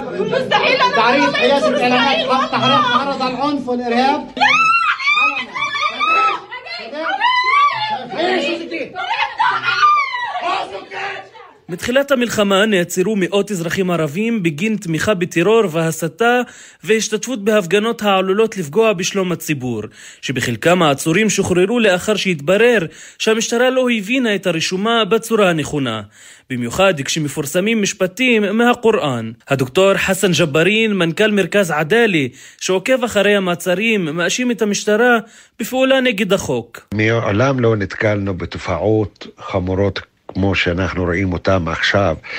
רואים שהמשטרה, ופעם ראשונה, מתגאה שהיא מבצעת פעולות בניגוד לחוק. עוצרת אנשים ליותר מ-20 ימים, ומגישה בקשות למעצר עד תום הליכים. היום אפשר לקבוע שמדובר במשטרה עבריינית. מתחילת המלחמה הוגשו 68 כתבי אישום נגד אזרחים ערבים בגין תמיכה בטרור והסתה, ותחושות הקיפוח בחברה הערבית גוברת מיום ליום. תגובת המשטרה, משטרת ישראל מגלה אפס סובלנות להסתה ותמיכה בטרור. אה, כל מקרה המגיע לידיעת המשטרה ומעלה חשד, נבדק ומטופל לגופו ביסודיות ובמקצועיות. עכשיו, ההרכב המוזיקלי כולולם חבר למשפחות החטופים והנעדרים ולמאות מנצחים ויהודים ברחבי העולם, והם הקליטו וצילמו וידאו קליפ חדש לשיר "Like a Prayer" של מדונה, גיא רימון מביאה את הקולות. כמו תפילה, זעקת המצוקה של משפחות החטופים והנעדרים הפכה לשירה. אלפי יהודים מרחבי העולם חברו למשפחות והקליטו גרסה חדשה לשיר של מדונה, במטרה אחת ברורה, להחזירם הביתה בשלום.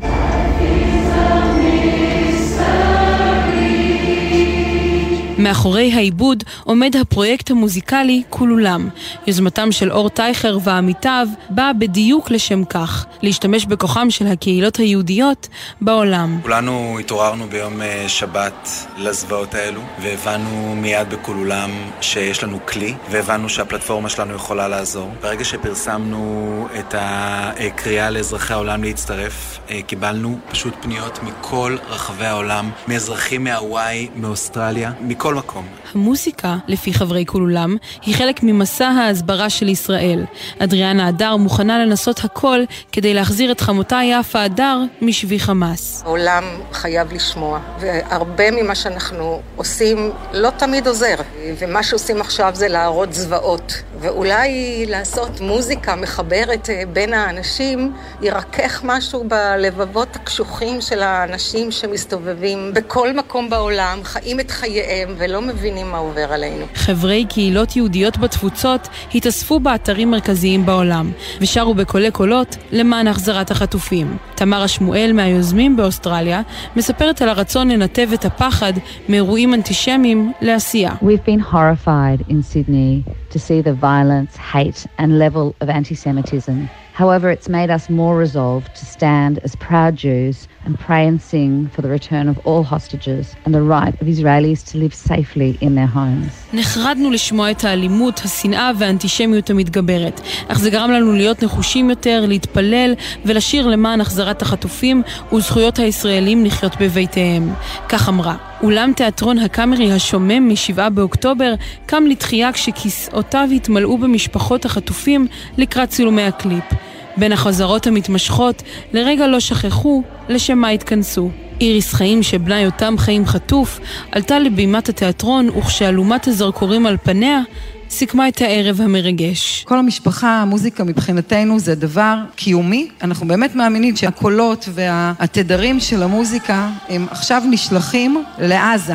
אנחנו מאמינים שהילדים שלנו שומעים את זה ומתחזקים מזה. אנחנו מודים לכם על זה שאתם תורמים מהקול שלכם ומה, והנפש שלכם בשביל הילדים שלנו. ועכשיו לאכזבה מנבחרת הכדורגל, יוני זילברמן צפה במשחק עם חיילי מילואים. רצינו להביא קצת נחת לבית. חבל שלא הצלחנו לעשות את זה. אנחנו נלך לסוף כדי להשיג את הסיכוי הזה ולהפיל ליורו. מאמן נבחרת ישראל אלון חזן קיווה לרשום פתיחה טובה יותר לסדרת המשחקים המכריעה במוקדמות אליפות אירופה מאשר הפסד 0-1 לקוסובו. איכות הדשא, הפציעות וכמובן המצב במדינה לא הועילו לנבחרת הלאומית. הקפטן אלי דסה יודע כי כדי להעפיל לאליפות פשוט יצטרכו לנצח. בסוף הם ניצחו, הלוואי וזה היה בצד השני. יש לנו עוד שבוע ארוך מאוד, הרבה עליות וירידות יהיו ואנחנו רוצים לצאת עם ידנו על העליונה. במשך כמעט שעתיים הצליחו לא מעט מאוהדי הנבחרת להתנתק אפילו במעט מהחדשות השוטפות סביב עזה או גבול הצפון ולהתרכז בכדורגל. אפילו גם לוחמי המילואים בבסיס נחשונים וביניהם ינאי חובש קרבי בחטיבה 646. אני כן רואה שינוי במנטליות של הנבחרת שאולי מבטאת גם משהו יותר גדול. כדורגל הוא ססמוגרף של מה שקורה בעם, במדינה ואני רואה שאנחנו נמצאים במקום אחר ממה שהיינו לפני כמה שבועות ואני אני בטוח שזה ימצא את דרכו לספורט איכשהו ולכדורגל. גודל הציפייה כגודל האכזבה, ואומנם נבחרת ישראל לא הצליחה לנצח ולהתקרב לשני המקומות הראשונים בבית שיבטיחו את ההעפלה, אך המערכה עדיין לא אבודה. אלון ואיתי מחטיבה 646 בטוחים כי אנחנו עוד נחזור. כולם פה רצו לראות היום ניצחון, יצאנו קצת מאוכזבים, אבל אנחנו נחזיר בקרוב. אמנם לא ניצחנו במשחק, אבל uh, במערכה הגדולה יש לנו שלושה משחקים, אנחנו בטוח ננצח, ומעבר לזה, גם בחזיתות אנחנו ננצח, גם בצפון, גם בדרום, איפה שלא נהיה, ונכריע את המערכה הזאת. הנבחרת שמדורגת שלישית בבית עם 11 נקודות, תהיה חייבת לנצח לפחות בשניים משלושת המשחקים הנותרים, על מנת לשמור על סיכויי ההעפלה. ביום רביעי מול שווייץ החזקה באיצטדיון בהונגריה, תצטרך הנבחרת להוכיח בעיקר לעצמה, כי המשחק אתמול היה רק מידע קטנה. ואנחנו עדיין מאמינים, תודה יוני. העורך שלנו הבוקר הוא יואב מאיסי, עורכת המשנה תהל כהן, הפיקה גלי אסיה, לצידה עמליה זקס לוי, על הביצוע הטכני אחינועם ויינברג בירושלים, קיקו נדב, הפיקוח הטכני אילן גביש, עורכת הדיגיטל חיה אנגל, תודה גם למשה טורקיה, אחרינו ספי עובדיה ויניר קוזין, אנחנו ניפגש פה שוב מחר ביום שלישי, שש בבוקר, עוד יאמרו ימים טובים יותר. בוקר טוב ישראל.